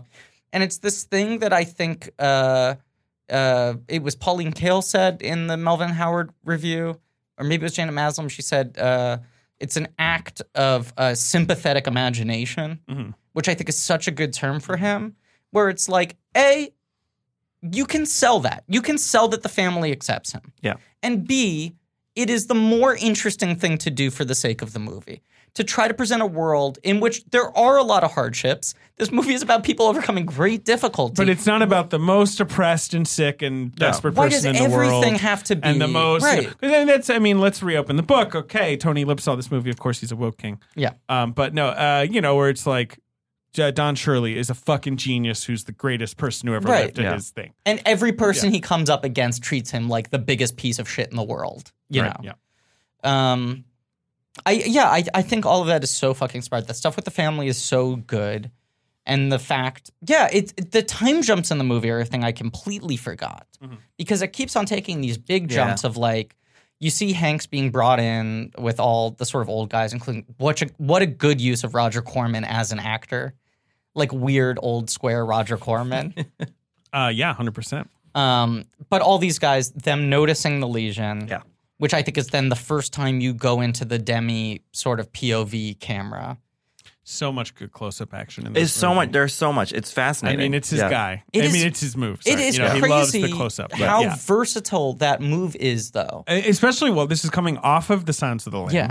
which uses close-ups in a very involving and Right. scary and tense way But in this one, he'll he'll oscillate where like you use it sometimes in the courtroom, so it feels like you know Denzel when he makes his opening remarks to the jury and he's delivering it straight to you. You're feeling the intensity of what if you were the person who was eventually going to be tasked with coming up with the ruling on this case, and he's selling it to you. Yeah. So you feel that kind of pressure. Sometimes it's used in intimidation. Sometimes it's used between Banderas and Hanks for intimacy, and it's all such Definitely, subtle right. shifting of where the camera is in relation to the guys, what kind of angle they're at, also which it, whether they're both looking directly in the lens, if one of the two characters in the conversation is looking slightly to the left. Very often Denzel is the person who is looking at the camera. Denzel and does- Hanks is a little off. incredible face stuff in this Yeah, I mean, and this movie is really uh, part of its its meaning is just like these are people, these are people. Look at them, they are people.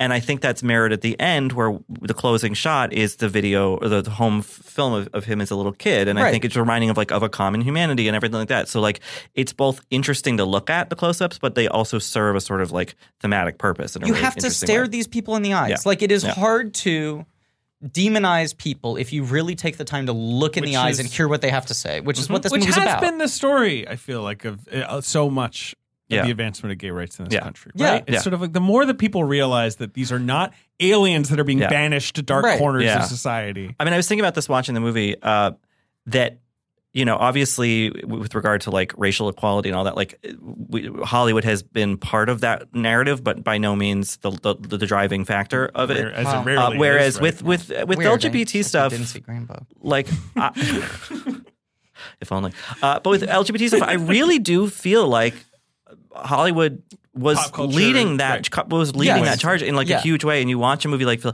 and yes maybe there are problems with Philadelphia or whatever like and I, I don't I don't mean to dismiss um people's you know issues with the movie but like it was fucking doing something and and Totally. in a time when very few people were and also it is just one story. Yeah. Like it, Yeah. it had a very specific sort of cultural Right. goal, which is to like make a movie that forces people to reckon with AIDS vi- uh, victims as human beings. Right. But it is not trying to be a definitive text about the crisis. just think, I just want to clarify for the audience: none of what they're saying is true. This is a film about Bruce Springsteen's visions of the streets of, Of course, Philadelphia, yes, and of these are all course. things that Right, just he right. saw on the streets Right. of Philadelphia, and it Right. you know sort of forms a somewhat coherent narrative. But I mean, as you could tell, That's almost every by chance. every shot in the film is told from his point of Yeah, of view course, right. Right. from a street of Philadelphia. Yeah. You Yeah. can Yeah. tell that it's very visually clear. yeah they were having a court trial Every on the street. courtroom, yeah. you can It's see just- Bruce Springsteen. yeah, actually if you if you His it's like a little head little popping Easter up. egg yeah Yeah, right. yeah But the jump of like him in the court, uh, not in the courtroom, in the sort of um,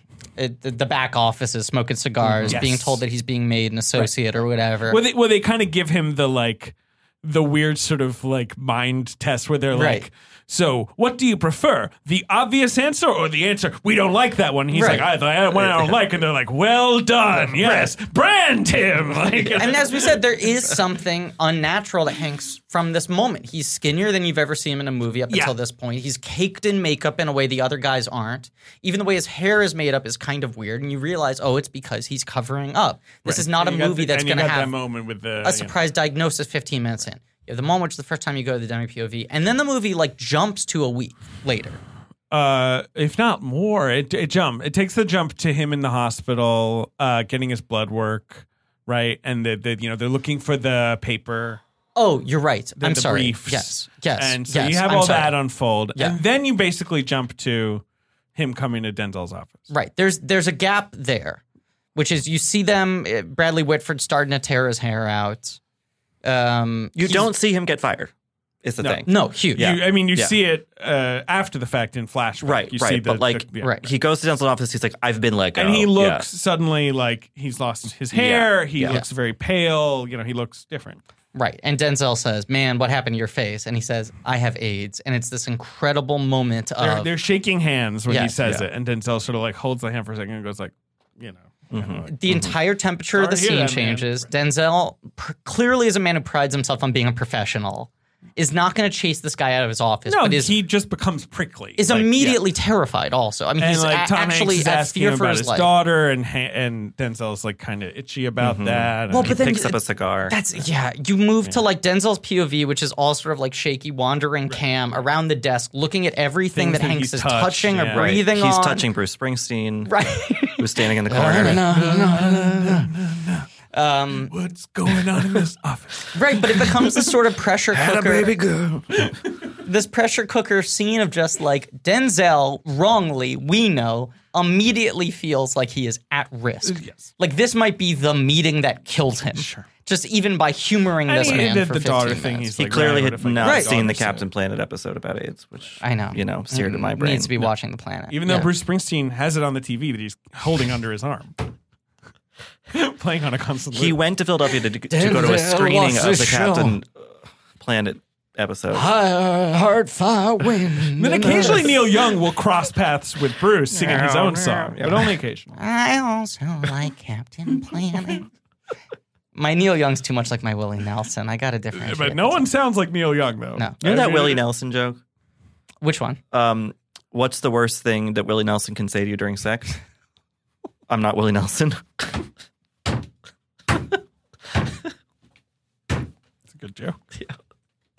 This is totally lateral, but you know what's one of my favorite jokes of all time? I don't know. uh, it- it- my dad told me this, but it's like the joke about like the shitty club promoter in Vegas. And he's like, we got huge stars, huge stars tonight, incredible lineup.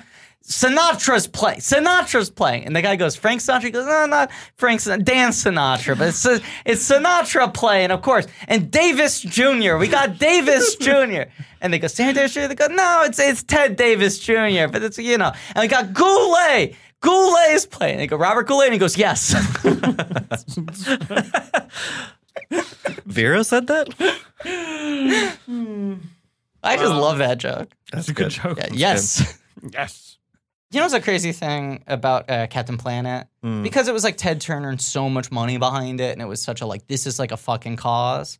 Like season one, all the villains of the week are played by giant movie stars. Yeah. And then as the show continues, they all just are like, oh, I'm not going to do multiple Mm-hmm. Like episodes. Meg was just- Ryan. and Jeff Goldblum, Yeah. it's all like crazy big people. I mean, Whoopi Goldberg stayed on as Gaia for the whole run, didn't she? yeah, I think she did, right? Yeah. Yeah. yeah. I don't know. Don't look at me. But but most of them like would establish a No, character. Whoopi Goldberg did Gaia for two years and then handed it off to Margot Kidder, who I mean, Naturally. who is basically like the B-list Whoopi Goldberg. of course. Yeah. Yes. Heart though, heart. Eh, Well, yeah. Come on, That's the fifth element. no, it's not. It is. Oh well, I mean love, but Mila Jovovich, technically. Yeah. yeah. He was coded as kind of gay, too, that character. Mati. I Mati, believe his name yeah, was. yeah, yeah. Uh, My yes, heart the power belonged to part. Wheeler, though. Uh, Uh, Wheeler was fire, Fire, I yeah. believe. Yes. Yeah. Uh, so Denzel turns him down, Uh-huh. goes to his doctor. His doctor's like a nice old guy who's like, Are you obliquely asking me for a blood test? Like, is that what this But is? there's Like, also so much complication. Surely you're not such a moron that you think you got AIDS from a handshake. So do you have AIDS? Right. And this is your way of telling me, like, you're He's like, I don't worried?" judge your like lifestyle. or- Right. Yeah. He's like, I've known you since you were a child. Yeah. But also in that Hanks Denzel interview scene, Mm. you know, Denzel's trying to find an out. And Hanks is explaining because he knows Right, and- his fucking law shit so well, how he knows it's a case, how here are the elements, here are the precedent, this and that. And Denzel's like, well, I wouldn't take it. And he's like, no, because you think I wouldn't win. And he's like, no, it's not that. And it was like, it's because. Right. Hank's he, just he says, straight like, I face have a says- problem with it. Yeah. Right. You, do you I have, a problem? Right. Yeah, yeah. yeah. Yes, I do. and but good luck and he does that sort of half-hearted like hey man I, eh, i'm sorry it's a tough break like he sort of Yeah. tries to like throw him some sympathy on the way out Well, it's almost the fact that Hanks doesn't respond to him with anger makes him feel bad. he is so confident in saying, I have a problem with the way you live your life, until Hanks just sort of goes like, okay. And then it's like, fuck. Yeah. This Right. How am I guy's not supposed an to- asshole. Yeah. um and then i guess after it's the the library is pretty much the next big scene It's right. after Bob the big- Goon tries to tell Hanks to use a private room. Right. And, and once again, all these amazing demi close ups of all the other people sitting in the library watching it, it's trying just to make like. And there's a, I mean, I'm, maybe I'm reading too much into it, but there's a skinny young guy sitting right nearby who kind of gets up because he's disgusted or whatever. Like, Right. Yeah. But he kind of reads a little gay too, Yes. so it's, Yes. I think it's a little bit about like internal, weird like yeah, self yeah, like i don't want to Yeah. be too close to this right well, now it's 'cause also gonna, this right. thing of like AIDS is fucking scary. Yeah. Like when you watch AIDS documentaries, it really is just terrifying how much it ravished the body. So aside from obviously, also just like that its rep was like we have no way of treating it Right. we have experimental drugs that are just sort of beginning to maybe mitigate it Yeah. but like they do horrible damage yeah. to you. Those early like, cocktails yeah, were that- really. so it's rough, basically going to yeah. just be like a miserable life but also yeah. removed from the the sort of homophobia of of the the sort of fear of Mm-hmm. AIDS. It also just was a terrifying disease that turned people into zombies. Right, right. Like it is upsetting to look at when you watch like AIDS quilt documentaries and stuff. Yeah. people who are at the last moments of their life. They really look ghoulish, you know? And so it's such a visual disease on top of everything else. And the earmarks of it were so clear and so specific to it that you understand that sense of just like, it, it in the same way that it's unnerving to visit a hospital, you know, and to see people who are that close to death. There's that element too, which also then just like, right, there's the internalized like fear of it even within the gay community, but then also for people who are prejudiced, it just gives them ammunition right. to be like, well, look at how I, what am I supposed to hang out with this guy? Yeah. Exactly. Yeah. Uh, the magic. I, sh- I should note the Magic Johnson thing had happened two years earlier, and that that is also a sort of crazy landmark moment for the Yeah. whole thing. Yeah. where it's like a straight guy has AIDS and he's an athlete, Yeah. and he's coming out and he's saying like, "I want to be clear that like I got through this through." having way too much heterosexual sex. Right. Like that it is Yeah. not just some gay plague. Like Right. I basically slept with any woman that was near me Yes. Mm-hmm. because I was the most famous basketball player. You know, like that that was that had also been a weird sort of shockwavy moment in, in recent history. Yeah. Was that that was that early? That's 91. crazy. Yeah. Wow. I mean, the Magic Johnson thing to this day is completely crazy. Yeah. Like just to think about it to this day, like that that happened. Yeah. Uh, so early uh, in right in the sort of life cycle of of AIDS in American con- consciousness, and that uh, he's still with us, and That that, his like, Mm-hmm. health never visibly diminished. not really, Yeah. and and like that he returned to basketball, which no one remembers, Right.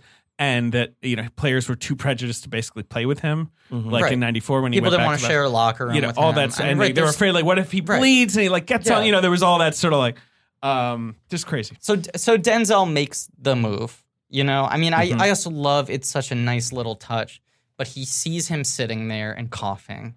You immediately see him kind of recoil, of like, "Ugh, disgusting. How dare he does this? And then when Bob the Goon walks over, Denzel m- shifts over his stack of books so that he can keep watching out of morbid curiosity like without hide, being yeah. noticed. Well, Well, right, even before that, there's a white guy staring at him. Yes. Right. Yes. The skinny and guy. I right. feel like that's like really important visual. Oh yeah, Yeah. hundred percent. Yeah. Yes, yeah. The, the guy. Oh, you mean the guy? Yeah, the guy who walks by, And just kinda stare- looking at yeah, him, and then staring walks at him. past. Denz, uh, Demi was just so fucking good Yeah, ma'am. at conveying complex interpersonal dynamics in looks, in moments, in nonverbal physical language. Now Denzel works with Demi again, just to point that out, right? Like he works with Manchurian. him in Yeah. Manchurian Candidate. Did Hanks never work with him again? No, but then Gary Goetzman, Mm. who was one of Demi's guys, who was in all of his movies and was a producer, uh, Becomes- Hanks plucks him becomes after Hanks' this and producing becomes his partner, right? playtime Yeah, partner. Yeah, yeah, yeah, hundred percent. Anyway, just interesting. Yeah. Um, but um, okay. So then, then we kind of get into the latter half of the film, which is like more just like courtroom drama. It's another beautiful shift, which is just Denzel comes over and goes like, "No, he's with me," and then they're just on the case. You don't have all the shoe leather of them preparing for the case. You don't have too much ramp up to the courtroom. You have him going to his family and telling them like, Yeah. you know, I'm gonna do this, and it's gonna be tough. Yeah. right? Um, Uh, and you have Banderas being introduced sort of as this like loving partner. yeah, Um, and one of the I- sexiest just the most handsome human man who ever lived. beings. It's funny in the Larry Kramer thing. He's like, and this actor, I don't know, with dark hair, he did like, and it's just like, well, because no one knew who Antonio Banderas was Right. then. But Because I how- think how he else- barely spoke English at that. He this barely point. spoke Yeah. English at the time, although Yeah. he had done, I believe, one Ameri. He'd done um, what's it called, uh, Mambo Kings, Right. Which Right. he said was an entirely phonetic performance. He Yeah. did not speak English at all.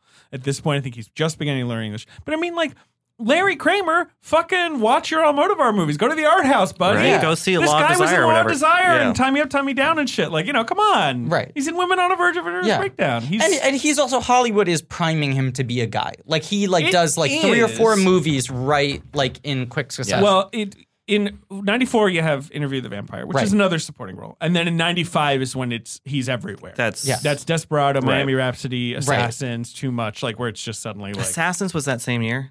Yeah. that's, That's crazy. crazy. and that's the one that is the GIF. The yes, the internet. but Femme Fatale also has a GIF of him looking at a laptop and going. which is It's his crazy. move. It's and his then They did it signature. twice. Yeah. It's this John Hancock. But by the time this episode drops, he could be an Oscar nominee. I really hope to God he is. Yeah. Uh, and I worry it won't be because it's a really stacked It year is and it's a very weird quiet performance. How tough Best Actor is this year But, because it, it's um, been such a bleak he's- category in recent memory. He's my winner, and I think it's just like an astonishing performance.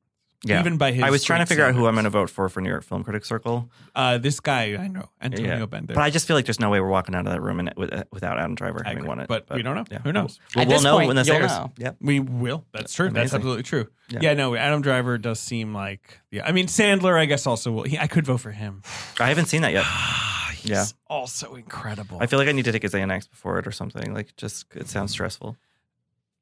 it's undeniably stressful. do, I can't. do you want to hear the least surprising thing in the world? Mm. hmm My father is so fucking amped for Uncut Gems. I think your father's in on. I think my father. it's about him. yes, it was it was pulled from his brain inception style. D- Just for kicks, because we're recording this so far in advance and all this stuff will be settled by the time it comes out. Do either of you have like big things you want to push uphill that you're already thinking at this point? Like, this is the one I really want to champion. I want when to I make get J Lo those happen. realms? J Lo is the one that I think we can make happen. Yeah. and we'll see. Yeah. uh, my actress this year is Jessie Buckley, who won't. I can't. Oh, that's make happen, interesting. but it is a great performance. But is a great performance. But that's more of one of those things where I'm like, I know that will not right. like be a winner at a critics award. Like it's not a widely enough seen film. Or Do you know who whatever. my best supporting actress winner is as of this Hmm. moment? Sophia Canedo. Okay, oh, in in Wild In Rose. Wild Rose. Oh, interesting. She's good. I Yeah, think she's, she's good. insanely good. I in think that it's a great movie. Yeah, I that love movie, rules. She Yeah. is good. I think she's crazy good. in that. I watched that on a plane, and then I immediately watched yesterday right after, and I was like, "Well, that was the wrong order because like, really Yeah. is the wrong order. oh boy, you're totally right. Yeah. yeah. Um, uh, and the other, and Portrait of a Lady on Fire is my other, like Ugh. you know, yeah, movie Yeah. to champion this year that I also think will end up being. I, I mean, my my look on the record, I think Parasite will be the dominating force at our critics awards and at Mm-hmm. most critic awards, and I think that's fine. I love that movie.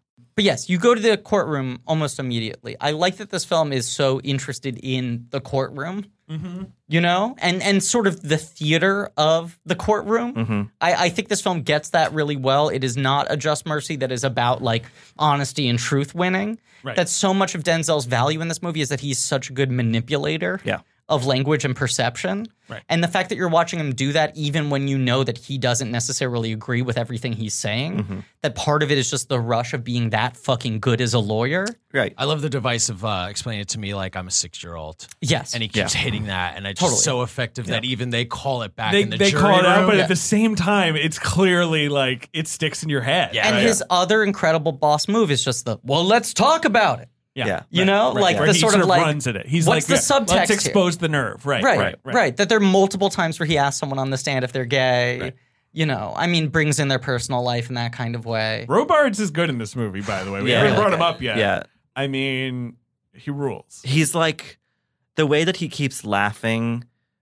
Sort of de- not. It's not exactly derisively, but they're in the trial, like you know. And there's a, there's kind of this weird, like sometimes he laughs at some, something that Denzel said, or Yeah. like like it, it's it, there's everyone's just treating it kind of like well, whatever, you know, we're here. Like, and I think that helps I don't know, dr- weirdly drive home the intensity of what Tom Hanks is experiencing because everyone around him is just sort of taking it as like a sort of oh, it's like an interesting case, like you know, right. And you know, there's this arrogance of like, come on, everyone's going to agree with us. right, Like, who wouldn't fire a guy with AIDS? Right, exactly. Like, they are Yeah. so confident in their on. position Yeah. where they're like, even if he has some legal basis for what he's talking about, no one is going to instinctually think Right. we were wrong. Right. And so he just sits back with that sort of air and laughing at the theater of all of it Mm-hmm. and like, let's get it over with. That scene we forgot to mention where Denzel serves them with the court papers where they're in the that's, sky. that's Dr. the scene where J. they're like, oh, it's the TV guy. Right. Yeah. and he, yeah. g- and Dr. he gives Dr. J's card, But Yeah. also, when he goes to the hospital, when his wife's in labor, and, and the guy in the hallway says, "You're the TV guy," he takes out his pen and gives it to him.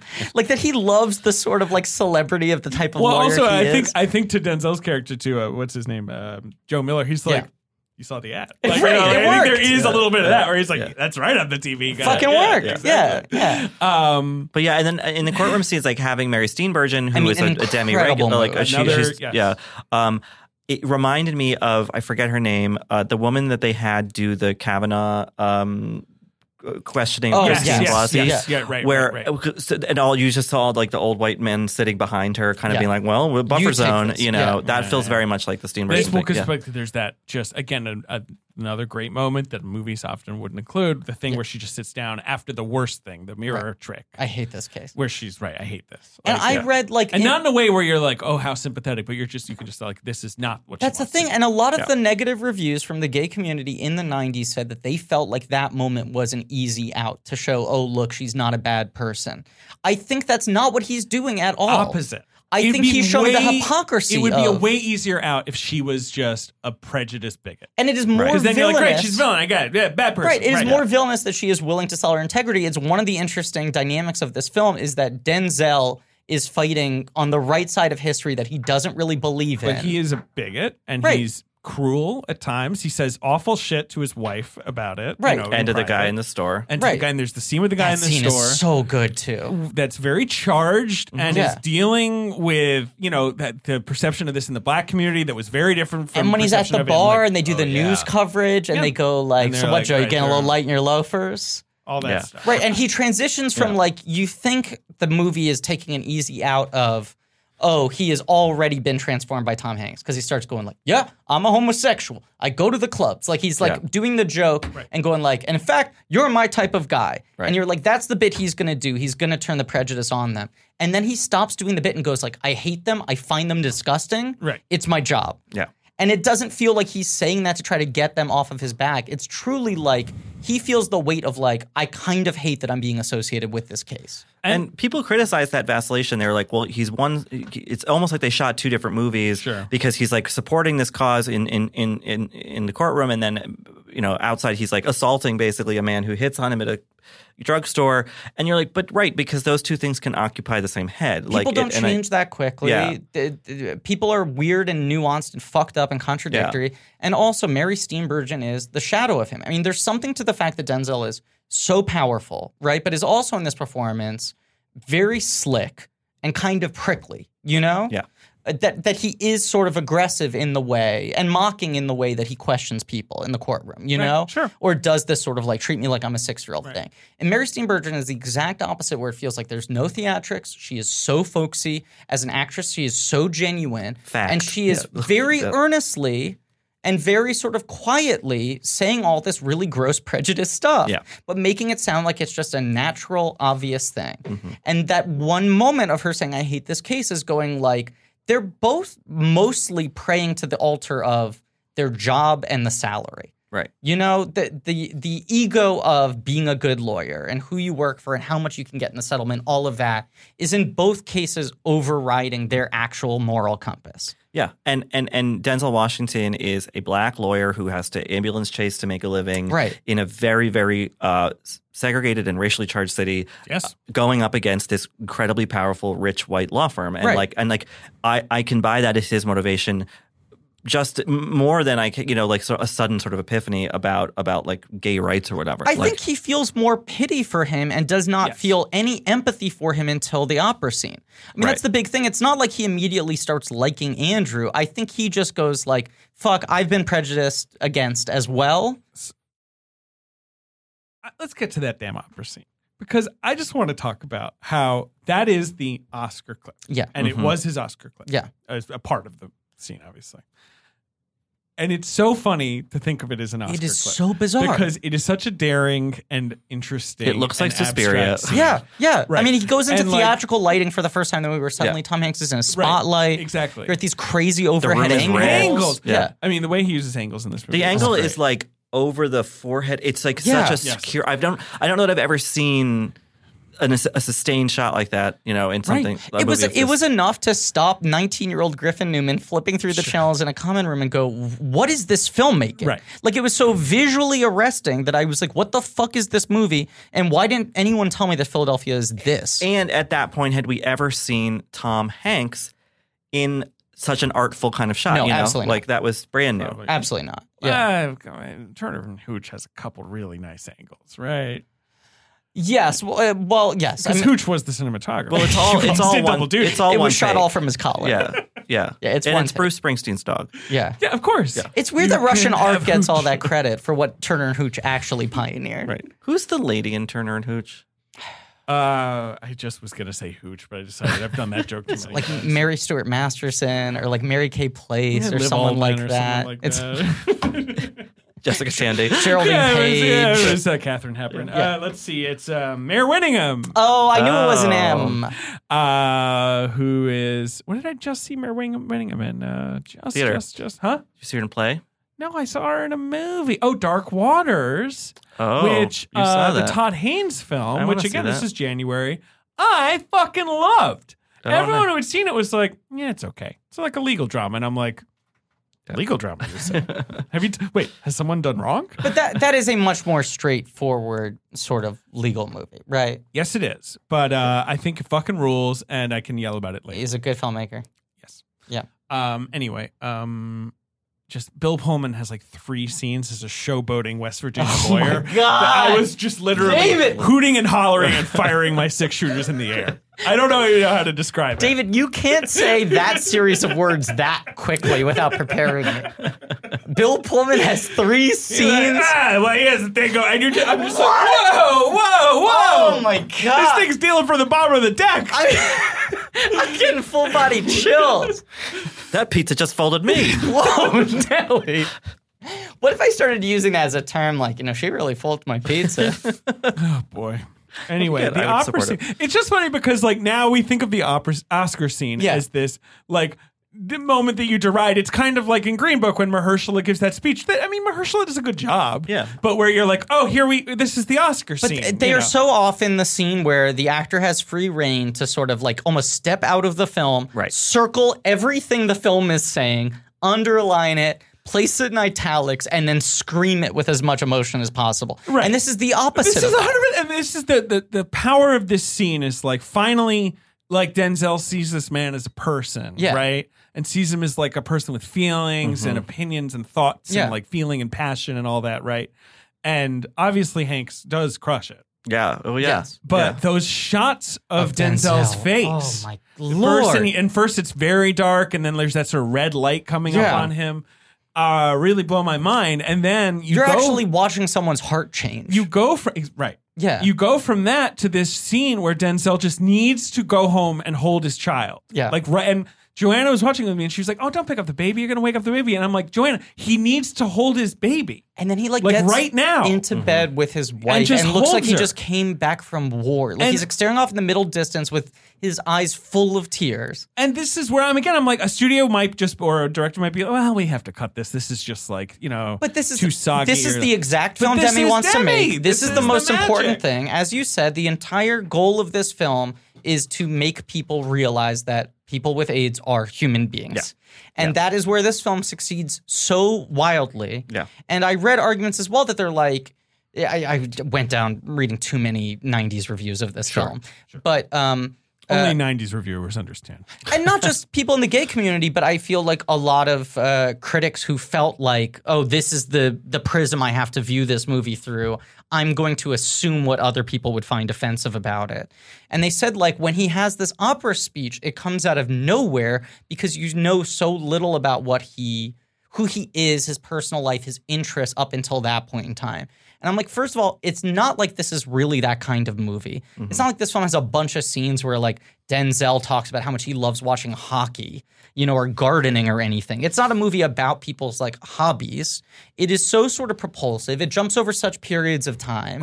But you also need to sort of withhold that information from the audience. You cannot have Tom Hanks talk about anything outside of business, his health, his immediate life to Denzel until this moment because it also needs to come after the Halloween scene where for the first time he's socializing with him. And he sees him, you know, and you know, look, A cover of Heaven from the Talking Heads. Absolutely, and Tom is at his straightest, Yes. dressed uh, in navy whites with Antonio, Yes. I love that Denzel has Yeah. such a really fucking toning it down. right? corny dad joke costume. Yes. That he's a lawsuit. lawsuit. Right. Yeah. funny. Yeah. Yeah. And, and he orders wine, which I think is interesting. Um, I also love the. Hey, I just want to say, and th- sorry, the movie is about someone's hobby. Bruce Springsteen. His hobby Right, was sorry, walking yeah. the streets of Right, Philadelphia right, with a of course. Yeah, yeah. Showing people VCR recordings of Captain Click. Um, I love that he stays after the party to talk about the case or whatever. And Yeah. it just made me think about this is kind of a weird connection, but like um, the scene in Seven where they go where Morgan Freeman goes to dinner and they have the, the dinner and they laugh about the train Yeah. Mm-hmm. rumbling the house. And then it later they're like like Gwyneth Paltrow's asleep or whatever, and they're like in the living room like working on the case. Yes. I like that sort of like, okay, like social time done, let's get back to work. There's something kind of cozy about it. I love them. I Yes. guess. And then to Oh, yeah. have this this scene in this movie When I th- when I think of seven, I Yeah. think cozy. Yeah. Oh, oh, Yeah. fully. Yeah, just a cheery a little warm blanket. Yeah, and no Yeah. one in it is problematic, which is great. Oh, Yeah, perfect. Yeah. Oh, it's a, full of a bunch of woke kings. Yeah, yeah. This is my new thing, I guess. yeah. Um, but yes, I do love that kind of energy in scenes. I also just think it's a thing I love about Demi. Um, where and I, we talked about this a lot. It certainly happens a lot in Melvin and Howard, where like what he chooses to cut over Mm. and what moments he chooses to spotlight instead. It is so great that there is no scene where, and I feel like most movies would didactically have the scene where Andrew invites him to the Halloween party, where he's like, "Oh, You maybe want me to go, I'll what? Yeah, come, yeah, right? Uh, right. yeah, Yeah, uh, yeah. he goes home to his wife. Can you believe it? She gives him a hard time. She's the heart of Now, Green you have Book. to go. She Right. is the heart of Green Book. Linda Right. Cardellini She must explains be. to him, right, that he has to go. Then you see there, it's so much more powerful to be like, you don't know what changed in him. but something broke him down just enough to go to this Halloween party and feel really uncomfortable. Right. Like he showed up and he's so uptight being there. And that's all you need to know. That he made that much progress that he was willing to show up, maybe just because he knew that was the thing he had to do before he could then after the party sit Do the down and work, talk yeah. about the work. What is when is the scene when he sort of slightly when they're talking the case when he sort of bluntly says to Hanks like I still don't I'm not into it right he and Hanks is like well thanks for sharing that with me I They have feel like that it's weird, like, in the tense courtroom, exchange. right? It's like at the Yeah. desk. yeah. Yeah. yeah. and that's pretty late in the movie Yeah. too it's just they never quite like let it go you No. know? I like that they don't become like best friends. right uh, they don't have him come over to his house for dinner at Christmas and meet the whole family and all the Italian guys are like hey yo Don Shirley Right. right, hey yo, cool guy Right. That like fucking virtuoso thing in Green Book where somehow him becoming less racist immediately cures all of his friends of racism by proximity. yeah well you know uh, the, the, I don't know To fold your pizza is to fold the world's. I think is is really true. the, the message. Uh, were you going to say something else about the Aria scene? Um, no, I don't think so. I, I think it's just I think it's lovely and unexpected and weird at the same time. I kind of was left feeling like how much of this is actually happening. Um, but yeah, it's just like it- again, I can't imagine that being in this kind of movie No. now. No, people would say you can't you can't do that in this type of film. That's Right. too It big of a doesn't swing. fit. It's too weird. It's too big of a tonal shift, a stylistic shift. I mean, all of that. But then Um, enough people in went to go see that in theater in 1993 that it made 200 million dollars worldwide is like crazy. It's insane. It is crazy. Yeah. Um, I also like that the film does not have the legal drama part of it. Yeah. Does not have some scene where suddenly someone just gets on the stand and is like, "Yeah, we actually did fire him because he Right. was gay." Right. That's that. Like, you know, Right. you have the scene with the lesions. Yeah. But Yeah. that's sort of an interesting legal scene where Mary Steenburgen has made this fatal error of bringing the mirror in Yeah. to do her trick, and it's like once you bring that mirror in, then Denzel's going to get to use the mirror too. Yeah. Right. And Oh, like that shot is so beautiful too, Right. where it goes to like Hanks's perspective. Well, that's the thing where tank where like the angle just feels like it's tilting more and more. And so, It- but, well, no, no, but in where the he mirror tilts scene, the yeah, mirror yeah, to yeah. get him in the frame. Yeah. But yes, yes, him on the stand when he finally starts making a stand, and Right, and he's, Demi like, just ratchets up losing the sort strength. of right, yes, yeah, right. Um, so I like that. That's kind of oh, Charles Napier is the judge. I We was gotta gonna say shout okay him out. Oh, because so that's good. also Love a him. really fascinating performance, and It's that just fun to watch to do this in blank check to watch these movies basically in order I and know. just see all Demi's guys like And you're every like- movie. The guy with the lazy eye is the doctor, the Right. slightly prejudiced doctor. and you're like two movies ago, Napier was Michelle Pfeiffer's gay hairdresser, Right, in Marriage and with now Love, he's right. like the bigoted sort of like judge. not bigoted. Well- he's kind of like he's sort of playing it down the middle, but you know, kind of letting them do their antics. But that's yeah. what I like is I feel like he is leaning on the side of prejudice, but telling himself that he is completely Right, right. open-minded and even-handed. And there's that And series at the of end, he's moments. just like, this case is concluded. Like he doesn't. you Daniel von Bargen, who plays, know, plays the foreman of the lead jury, drawer, right, uh, and doesn't speak until he gets into uh, you know close quarters. Um, there's the series of uh, shots where they're exchanging looks with each other, where Napier will say something kind of like snarky as a judge. And then he'll look over to Daniel von Bargen. Daniel von Bargen will smile at him, being like, "Yeah, this is like fucking crazy, right?" Like they're both not really taking this guy's plight seriously. Because Napier will say the like, "Look, this courtroom is free of any prejudice, any judgment. We don't see race, we don't see orientation." But he says that right after he said, "I don't understand why you want to talk about this person's personal life." Right. Yeah. Yeah. You know? Like y- you know, when when Denzel asks someone else if they are gay, Napier immediately goes, "Well, that's not something we bring into it." But of course, they would never question someone's heterosexuality in that way. No. If someone's wife was invoked on the stand, he wouldn't go, "Please, this Yeah, this courtroom is- is Yeah, Yeah, Joanna- yeah. Like when they say you're an active homosexual, like the, Yeah. Joanna was like, imagine saying someone's an active heterosexual. Well, it's the kind of thing where like I'm active. Right, but I'm that's out that's the there. thing. Like Napier keeps on doing shit like that, and then he'll kind of make a little joke out of it. Yeah. and it doesn't feel like he's going like, "Man, gay people are gross." It's more him going like, "Man, this fucking world." yeah. I'll tell you, Right. who's an But that he active has a guy heterosexual. in the Bruce jury Springsteen box. Oh, walking those streets. Okay. David's whipping a fucking a fastball against the wall. Of the I'm like recording knocking studio. over I a don't know what coconut, you you're know, doing. at the- yeah, knocking the over- carnival, like Well, Throw in batteries. yeah, throwing a bat. Well, weird that Ben leapt to that. whipping batteries. Putting a little extra fold on that pizza. yeah. Oh boy, I just think that yeah, the film is so good in presenting all the different sort of levels of prejudice against Well, him. right. I mean, the thing about it is that like when uh, the- I didn't, so a friend said this to me a couple years ago after I had a, a particularly odd, ex- not bad exactly, but odd experience with some family members over Thanksgiving. Uh, where he was like, "Well, yeah, when you're gay, like everything is R-rated uh, automatically. Like, Right, like you right. can't talk about Yeah, anything. right, Like, I was talking right. basically to my cousin's kid, who's like a teenager, who I, but um, uh, and and and and then uh, just the mom just sort of like froze up and got Yeah. weird, and I was like, "What is going?" Because I said, "Oh yeah, I used to like doing that when I was your age, whatever."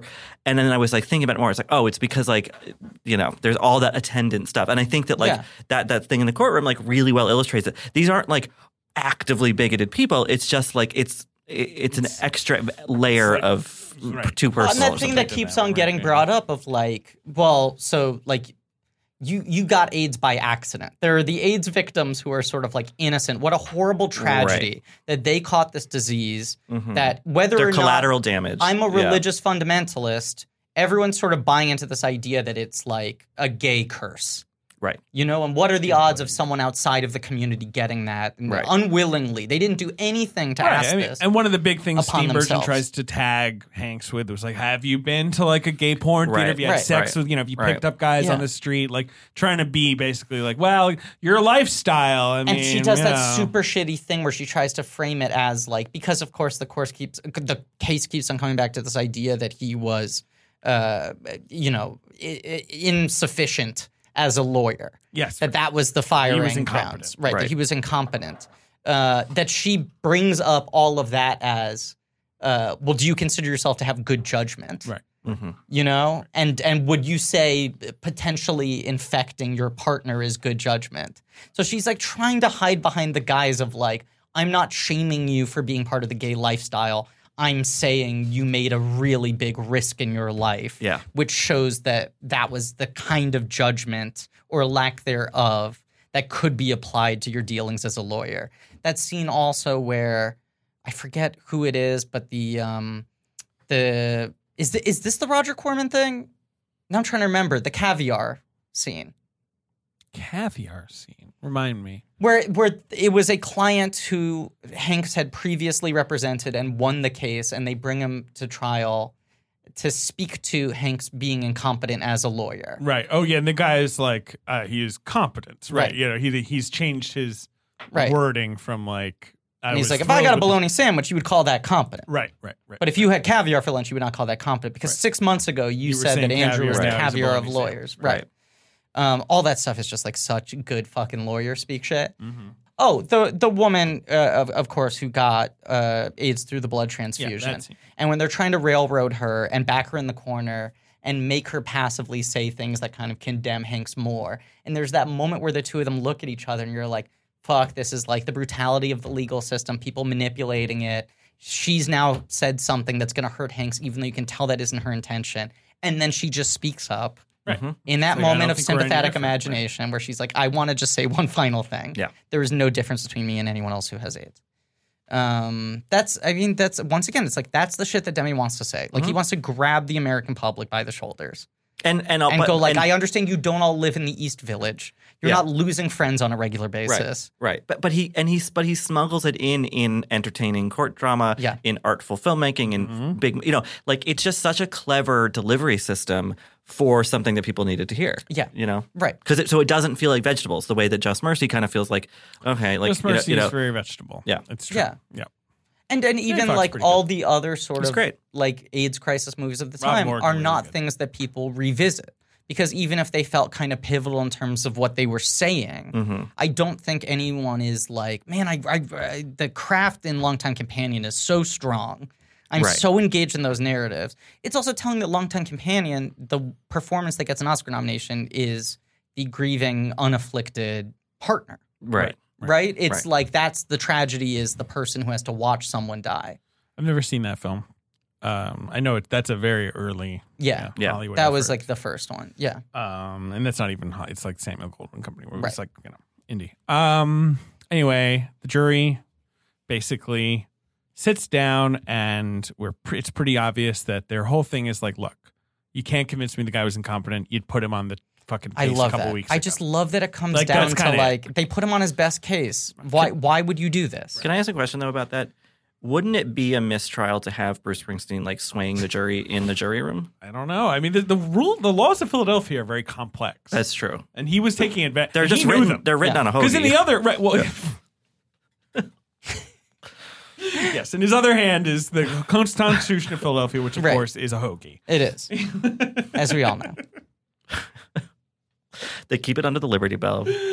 God, the emotional final scenes of the film are Hank's collapsing in court, Mhm. Yeah. Hank's in the hospital, and the scene we talked about where Denzel is sort of whatever you know changed enough to reach over and adjust his mask and not Which- be afraid of touching Right. him. And you have his entire family come and ostensibly say their goodbyes. It's Yeah. that weird thing when you have someone who is on death's door where you know that anytime you leave the room, it might be the last time And you they're ever like- "Oh, see them. Well, they're like, "I'll see you tomorrow," Right, and they're everybody- all you're doing like, that. you and then know, the last brother breaks down. Yeah. Like everyone's doing the like, and remember, you still owe me 10 bucks. Like, Right. right. And then, yeah.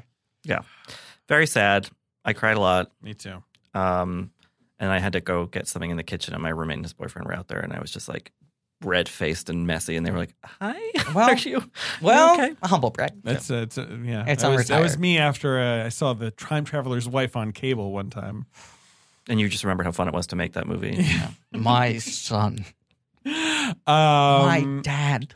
and uh, then there's yeah, you know, the memorial, and you see Denzel going there, and then there's what feels like an hour of home videos. Yeah. What's also, Yeah. you got this long oneer throughout the entire room. which I love. I love um, and that. and you tweeted this last night, but like it doesn't have a death scene per se, Mm. but it is a movie that feels like it very briefly, only at its tail end, captures the actual spirit of Mhm. grieving and remembering Yeah. someone after they passed. I mean, the movie that I referenced, uh, w- it, like to compare it to was BPM, Beats per Yeah. Minute, which a French movie that came out a couple years ago. Great movie. That has this exquisitely sad but beautiful death scene that is really just about the the mother of the of the man who dies of AIDS in Paris in 1991, I think it is. Mm-hmm. uh, and his friends just kind of they're there, they're sad, but they're also like com- trying to it's- celebrate. Yeah, it's like the it's, life it's gorgeous, and it that was really lost, it yeah. feels so real. And it, this in the in Philadelphia, they knew he was going to die, Of so course. it's not like the shock. It, it's just like there's a little relief because Right. he's like free from pain, and you Right. know, and, and so I just think that that, that end scene I'm and that Neil ready. Young, Young song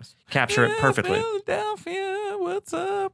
Yeah, this is, The Phillies. he's playing it in the corner. Uh, I just think that love scene's the great. Philadelphia. Yeah, it's I love uh, L- L.A., but but I love Philly. Exactly. He's actually just talking about meat. It's Yes. just no one called him on it. Filet of fish. Um, Let's play the box office. Uh-huh. But I want to say a couple fun of things here. As you said, it is that humanizing thing of just like you're not even showing Hanks anymore. You're not even showing America's favorite movie star. You're not even showing this performance. You're showing video footage of a random kid, an actor, you know, hired Yeah. to play a kid or I whatever. assume so, right? That's not that's not real home video. No, footage I of don't tanks think or it can skins or be. anything like Right. that, right? Yeah. Um, but it does underline this thing that like we lose track of of just like e- everyone was like a child Mm-hmm. once, and you would never discriminate against that child Right. in the way you do at the adult, and nothing has fundamentally changed with that person just because you dislike their identity. It's Yeah. not an action that they made. Um, which is that's just when I started crying. yeah. I mean, I was Yeah. like on the brink rewatching most of the movie, and then that I just was I, just I sort of- dropped a couple tears. I was just you dropped a couple. And I think the Neil Young song is great. I think it's Yeah, a it's- better it's song. really pretty. Oh no, that's crazy. Streets of Philadelphia It's is fucking gorgeous. honks. That's crazy. that's nuts. Uh, I do honk. like the Neil I Young think Philadelphia Yeah. slaps though. I think it's a bop. Song. It's good. I- It's good. I mean, I put it on at the club when the beat drops. I'm It's- just out there. it's an ori- it's an orig- an interesting year for original song, um, because you got um, a wink and a smile, which is a nice Lucas in Seattle song. okay. uh, by Oh, yeah. Mark Shaman. Yeah. You got again the Janet Jackson song from Poetic Justice. Janet Oh, Jackson, weird. Oh Harmony. God. Yeah. And then, I mean, you have the movie, the, the song that probably should have won, which is The Day I Fall in Love from Beethoven's Second. yeah, I'm proud of that song. Beethoven's second. That's right. Got an Oscar nomination for Richard Lawson. It got an Oscar nomination Oh. Yeah. for, of course, the you know Academy Award for Well, me Motion and Picture of the Beethoven Year co-wrote and it. Best Yeah. Original Song. Yeah. I kind Remember Beethoven's Second? Does Charles Grodin remember Beethoven Second? Uh, he, I mean, he was in it. Is is that the one where he pulls the house down I in, don't on the, remember. the lake house? Probably. Probably.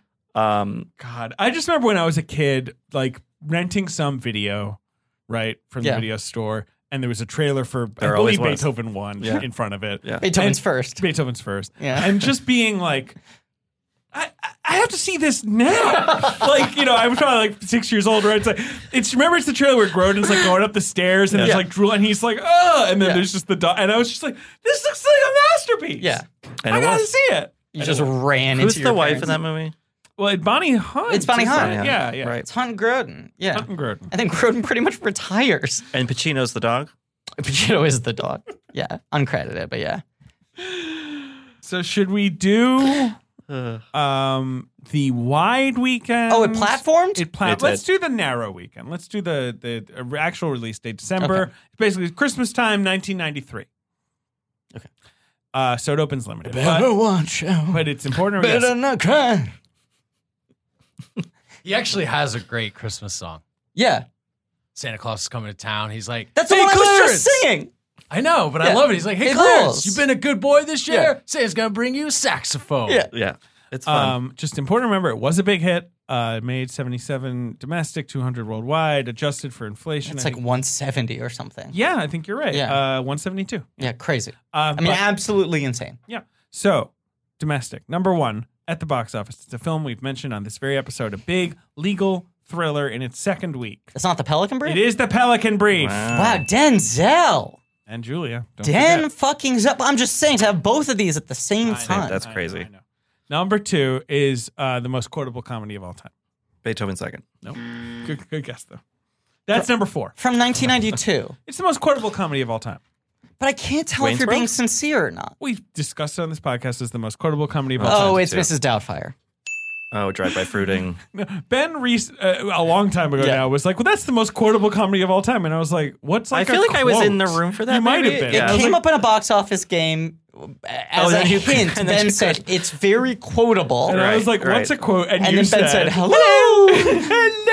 "Hello." Right. yeah. oh boy. Hmm.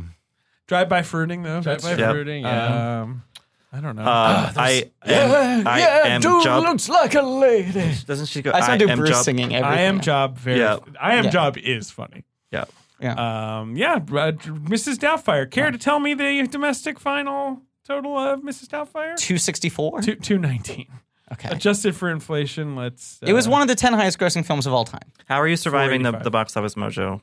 I'm on the numbers, baby. Yeah. Fully switched. I love it. Oh, Bye, numbers is bye good. Bye mojo. Oh, I yeah. gotta say, like several times a day, Pray for I Mojo. type in Box Office Mojo to look up something, No, I'm- and then I, like, I just like, I've forgotten it. I feel such a great sense of loss. It's gone. I just got so familiar and comfortable with that interface. I've been on it for so long. I will learn to love the numbers. Credit to the numbers. They've been very responsive as clearly they're being flooded. They're stepping up. and they're like, "Hey, we just added this. We just we they Yeah. keep posting updates where we're like, "Oh, you guys asked for sorting. We're going to put in sorting." Yeah. You know, like so good job to the numbers. Number 3 at the box office is a sequel to a big hit comedy. But it's not Beethoven's second, which But is did you number get the adjusted number on Doubtfire? four. uh 485 domestic. Unbelievable. Unreal. Yeah. Hello. She has cake on her face. She does. Okay, wait. Number four or number three? Number 4 was Beethoven's second, but number 3 is Number another four was Mm-hmm. Beethoven's second. Oh yeah. Oh yeah. Wow. Okay. But number 3, which what's the final total on Beethoven's second? Let's find out. I'm gonna guess forty-one. 52. Pretty good. Very robust. Um, but uh, yeah, so but number three is another sequel to a hit comedy. Is it Wayne's World two? No, that is number five. Wow. It's crazy to think about that. Yeah. When did This the is first Wayne Christmas. World, Wayne's World? Is that A year earlier, ninety-two? Right? right? They, they were like eleven months apart. Yeah. It was very much a look, let's just squeeze this for all it's Yeah. worth A hundred kind of thing. percent. Yeah. Uh, Um, no, it's just crazy thing like Christmas time in the '90s where they're like, it, this is a post Home Alone world. Yeah. Where they're like, yeah, comedies, just flood the zone with Yeah. comedies. Right. Nineties family really were comedy. peak like comedy franchise. 100%. You got the Pelican be- brief up at top. Yeah. But apart from that, Doubtfire, Beethoven's Second, Wayne's Right. World 2, and number three that you guys refuse to guess, a sequel to a hit comedy film. Well, I didn't realize we had When skipped was- over it. I had no Ho- this is how not long actually ago? Mad about this. how how how many years had it been since the original? Is this number two? this is number two. Two and final? Yes. Although, I mean, I, I you see could it- make a yeah, third. I see it coming back. You could make a third. Uh, the first one, just to triple check this, so this is coming out in obviously 93. The first one came out in 92, so just a year earlier. Wow. The first one, I mean, it is a big drop off. The first one made 231 domestic. and this one made 57. Mm-hmm. Jeez. This was a little bit like It's not Adam's Family Values. no. it's not Sister Act two. It is. Back in the habit. Oh. Back in Uh, that the- was I so think- soon after that. I think re- they that's might might interesting. have they, they could have waited a year. These Yeah, were, yeah, they- yeah. but that's Wayne's World was the same thing. It was so fast. too fast. This is the era of like Paramount, Because Wayne's World Touchstone, and Mm-hmm. Fox just whipping them out. You know, Because Wayne's World also just folding 47 pizzas. yeah, just old pizza. and like the first one made 183 to 47. Like, th- so it's crazy. just kind of like yeah, relax, relax, relax. Yeah, Um, number six is Geronimo, an American legend. mm. Walter Hills. yeah. Wes Studi. Wes Studi. recent Oscar. Mm. Uh, number seven is the piano, which it is. Excuse look, me, it's called the piano. the piano. Which look, I just still think it's crazy that movie made any money or Mhm. made won Oscars. Mm-hmm. Yeah. that movie's insane. I Yeah. love. It's one of my favorite Yeah. movies of the '90s. I I love it, but it is that made forty million dollars. It is That's one of my amazing. favorite jokes. I forget where it happens. It might be in an Oh Hello, but The snub nosed pistol. yeah. Harvey Keitel's John penis. Mulaney referring to Harvey Keitel's penis as a snub-nosed little pistol. Um, we got Schindler's List. that guy, uh, he really had an incredible run in the 90s. Harvey Keitel's penis. Yeah. Right. Yes. it's weird. He hasn't worked in a while. It's just wild that it's just like, all right, what's this movie? I guess I'll go see it. I'll, I'll probably give it. It'll get like a Wayne's World two type gross. Okay, what's it about? Well, this mute woman is married to an Uh-huh. aristocrat in New Zealand, and she really loves her piano, but they can't bring it up the cliff, so she starts to sell sexual favors to bring it up key by key, and they're like. "Ah, One of those. All right. Fine. You know, it's like what? What is this Keep on movie? telling the same stories over and over. yeah, again. Harvey Keitel's dick is in it a lot. Again? It's a weird little girl. She's so good, incredible in that movie. Oscar winner. Yep. Uh, uh, Schindler's List just opened Wow. in its second week, uh, and then you got uh, Adam's Family Values, a great, Mhm. great work. yeah. Mhm. A perfect comedy sequel. Correct. I mean, and that was like only way what? better. That was two years after Two. the yeah. yeah. because Yeah. number one is ninety one. Those movies were also unlike, like, say, a Wayne's World They two, have- incredibly expensive. Yeah, yeah. right. yeah. Those movies have the production, Production value, value, Production value, yeah. and yeah. costuming, So, and the all that. effects still look so good too. Like Thing. I, thing looks We fucking stand. great in that Mm-hmm. movie. Who- and how all cool the is Thing? crazy like Evil Dead style like Thing's cameras amazing. following thing. Remember thing, thing. Hmm. Oh yeah, the hand boy, of course. They, they Hands. finally just put values out on Blu-ray. It had Really? not been out. Hmm. It was only the first one. so good. So Values is good. way better than. the Where's first my one. 4K? Where's my Steelbook? I don't know. And uh, and then the Three Musketeers. Oh, I saw that in theaters with, Chris, O'Donnell. Mhm. Did you know saw that one too? and Gerard Depardieu. Kiefer Sutherland, I believe. Oh, oh, Charlie oh that's Sheen. that Gerard one. Depardieu is uh, in Man in the Iron Mask. Yes. Right. I'm. Uh, yeah. This is the one with all like. it's the, like the young, guns, Right. Yeah. So yeah. it's Sheen, Yeah. Sutherland, O'Donnell, and who's the fourth? Uh, let me. Look it up. Isn't it like Oliver Platt or something? Yeah, I think it it is is. Oliver it is Platt. Oliver Oliver Platt. Platt. Yeah. Oliver I saw that film Platt! in theaters. It's Yeah. Sheen, Sutherland, O'Donnell, Oliver Platt, Tim Curry is the villain, Okay. Right. and then Rebecca De Mornay is the, uh, the Right. love interest. Is, Right. um, Wow, Yeah. wow. That is a real time capsule Yeah. right there. Yep. It really is. Remember that? No, All for one. The song. Yeah. Was it Brian Adams and Sting? Bruce Springsteen. Right. Sorry. um, no, it's. Uh, I'm trying to find the poster. Yeah, there it is. That was Disney? Yep, Disney. There they are. There they are. Bunch of hotties. Sheen gets Yeah. first billing. Well, you, yeah. you- Is that a poster where they're actually going left to right, matching the heads with the names? no, not at No, all. okay, I you know- couldn't see from this distance. Oh, I was yeah. asking. Here, here we go. Here- Here's a zoomed in. When I think of Oh, 18th geez. century France, I tend to think of Charlie Kiefer Sheen, Sutherland. Charlie Sheen, and Kiefer Yeah. Sutherland. Kiefer right in the middle, Kiefer in the middle, looking good. looking pretty snacky. Yeah.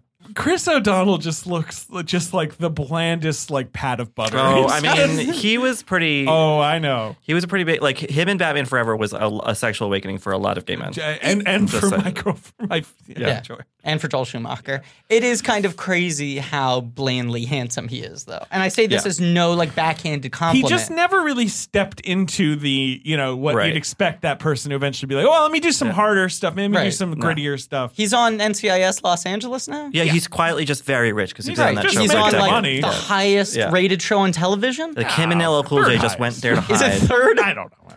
It might be number one. It had a season or two where it was number one. Linda Hunt has been on that show since the beginning. Yes. That's. I think she might have gotten written out. I can't Yeah. remember. Really? It's it's on it. I believe it's on its tenth season, which is the wildest. thing. Insane. Yeah. But I mean, Navy crimes in LA are a serious thing. Oh yeah. There's a lot of them going on. Navy crimes? That's what the NCIS investigates Navy crimes. Are you serious? Yeah. Naval Criminal Investigative Service. Oh my god, I did not know Oh, It's that. the second spin-off of a spin-off. It's a There spin-off was of JAG, JAG. which is about army lawyers. Uh-huh, Right. I know that. Show. And then they were like, this NCIS stuff's kind of interesting. Spun that off. It grew into being the number one show on television. And then they've done two satellite shows, including NCIS uh, uh, New Orleans, which has the weirdest cast of any Yeah, it's got procedural. Lucas Black, CCH Pounder, Scott, Scott Bakula. But that's not still on, is it? It is. I It say, is? I say, I say, it certainly is. I think it's all of that. It's just Wow. like, well, down here in New Orleans, Yeah. it's a little different. Like it's, all just fan, that it's all every week. fanboat chases. and- It's like Yeah. right, exactly. It's like Yeah. there's been a Navy crime. I say, I say, I say. I've never seen. We that. I have solve no idea. our nautical crimes a little slower down here. they, every to every episode they think it's voodoo for like four, 30 minutes. Let's can we rule it Yeah. out? I just remember like the poster for the first season, like announcing the show was like the four of them up on a balcony on Bourbon Street. Sure. Like just watching the nightlife. Now NCIS is the only one that truly crushes in the ratings when you're looking at. The Really? Los Angeles was never number one? No, let's see what NCIS What a brutal cell phone for me. lost. it's it looks like its top position. Your punishment is to watch 10 episodes of NCIS. Its top position was four, Yeah. which is not bad. Yeah. In, in from 2012 to 2014, it was the fourth most popular show Wow. on TV behind NCIS, The Big Bang Theory, and Sunday Night Football. God. CBS has four. Well, CBS is now in the tank. CBS is finally, finally seeing the reels come up. But that's Yeah. another story. uh, Well, that's for another episode. I say, I say, Uh, I you say. want to hear something crazy? Uh, Kyle Catlett, uh, who is the actor who played uh, young Arthur on the Tick, little little me. Uh, when I was asking, he's like this weird, like tested out of school at like twelve, speaks fifteen languages, has a black belt in karate, uh, like uh, polymath, autodidact kid. Um, and I asked him what made him want to become an actor, and he said, "I was watching an episode of NCIS, and I liked." The people who sit behind the computer Sure. Oh, wow. and I thought that would be fun to do for a living. And it's like the only person I've ever heard of who wanted to get into It's like, acting. I realized that that's my ceiling, and that's what I'm going for. it wasn't But even I that. know I- no, he said it with this like know. like, He's like, that "That's looked cool." amazing. Like it was like eye opening, like watching does Brando look doing cool, wa- right. like on the waterfront or something. It was like they get to like deliver exposition. they just swivel around in a chair, That's really funny. and he was like, I, "Someday I hope I get that part." he And was someday like he the will. lead in a Genet movie, and he was in the Poltergeist remake. Like him being the tick was like his least Sure. important credit at that point. He was, Was like, he I in just um, Meekbox? he was not Mi'kmaq. the other Uh, one? Tia Lego. He was in. He was the what's it? The prodigious T.S. Pivot. He's the titular character in that movie. Cool. The one that was not released because of uh, Harvey Weinstein. Who? Uh, America's. Uh, th- he just loves Sounds like going a to case live for comedy. NCIS New Orleans. Yeah, he's America's greatest uh, comedy show audience member. I don't know. I don't know. Who knows? We're done. Whatever. We're done. Thanks Yep. for coming, Rich. Thanks for having me. Um, Old Dickie Lawson. Yeah, sad movie, good movie. Um, everyone should give it a second look because it's not what people say it is. I, No. That's my opinion Yeah, too. watch it. 100%. when are we gonna experience the trolls? Well, I mean, hopefully by I- the time this episode comes out, I just I don't know if you've been checking. Yeah. but now they're selling through early January, they've extended. so it. the Hmm. experience goes on. the experience was supposed to last for three months, and we're currently in year two. Uh, uh, no, Donald Trump was elected in uh, November 2016. That's when Trolls the Experience began. Oh boy! Oh brother, David is whipping the ground with his micro. David has become such a physical comedian on this podcast. this audio podcast. Yeah. Um. He's putting on the Don Rickles bald cap. Yes. Yeah. Uh, well, DreamWorks troll the experience. Trolls It's, the experience. it's just it, they Um, took over some fucking storefront Yeah. in Manhattan by force. it's as far been as I so can long since I've experienced my trolls. it's time. and maybe now we could like pair it up with. I mean, when does World Tour come out? Well, the, but the other question is is how we get around the fact that we're going to be four grown men. tell. How we get At a around children's We the have a best. very Yeah, long text thread, recording and we've equipment. already talked about all of this. The world tour is in April, so we'll see. Wow. But if we get to 5,000 patrons, please get us to 5,000 patrons so that Yeah. we can have the trolls experience in Midtown Manhattan. but we've talked about this. I think what we would do is it is open during the week. we would pick a weekday Right. We'll course. sneak in the back door. afternoon Right. when there won't be a, a massive amount of children there, and we will Right. call in advance, and warn weeks them. in advance, and be like, we are four adult men. We're gonna walk in. What if we do the trolls experience and we come out and we're mad? We've gone. what mad. if we come out? We're all wearing troll wigs. Right, we're just like. What I liked about it is that I went mad. I'm mad, you see. Like we go like Victorian, Like mad. old, old timey Batman villain. You're mad, saying we yes. go mad as a hatter, Yeah, li- literally. right? That- I'm, that's what I'm up happens. for it. Uh, thank you all for listening. Uh, Richard, do you have anything specific you need to plug? Um, I have a, a, a pr- cover story about RuPaul that just came out like a month ago, I think. Um, yeah, so go read that uh, on vanityfair.com or buy it. Fantastic. And uh, uh, people should read your books if they haven't already. Well, All we can do Oh, yeah, is wait. uh, all we can all we can do is wait is the one book uh, that I have, and i- it's out in paperback. It's a lovely new cover. But you're working on a new one. Well, maybe. I don't know. I don't know. I don't know. Thank you all for listening. Please remember to rate, review, subscribe. Thanks to Ange Fergudo for social media, Joe Bowen and Pat Rounds for artwork, Lane Montgomery for our theme song. Uh, go to T Public for some real nerdy shirts. Uh, next week we have uh, Beloved after like a five year gap in his career. It's amazing. He only makes uh, documentaries and TV stuff between 93 and 98. And then Returns was just an easy project. Just you know, just the adapting only the adaptation. best novel ever written. Right. yeah. Uh, at, at the behest of Oprah, Right. who like calls him and demands that he return to fiction That's filmmaking. you to can't you make can't this film. you can't not answer that call. No, it's a crazy blank check, and it's kind of his blank check, but really Oprah's blank check. Yeah. Uh, it's a movie she wills into existence. Um, so tune in next week for that uh, with guests that we have not settled on yet because we're doing these out of order and way in advance. And as always, directly from the Trolls the Experience FAQ page. Will there be trolls at the experience? Yes, there will be animated, 3D, and in person trolls at the experience. We're all gonna die. We're gonna die. Oh my god! The city you, of might, you Philadelphia? might have to go back and like add this in. Okay. Saturday Night Live. And Oh. Uh-huh. I remember seeing this when it aired, and Yeah. just being before I saw Philadelphia, they did a fake commercial for Philadelphia action figures and courtroom playset, This is so my kind of bit. and it is a great fake commercial. Wow, we gotta find that. It is. Uh. It's really. It's really good. And I. I saw it when I was. You know, when did Philadelphia come out? Ninety three. Yeah. 93. Yeah. So I was like twelve, and I was Yeah. like, "That's my, that was my impression of Philadelphia long before I saw the film." Anytime I found any it. comedy show did that bit, or like waiting for Guffman doing the like my dinner with Andre playset, it's obviously just like Venn diagram of my interest. But eh, through I'd say about 2006, anytime anyone did the bit, which is here is merchandise made for a very very uncommercial child friendly film, I it always killed me. It has like a courtroom playset with an ejection seat. That was like the thing I remember so the good. most.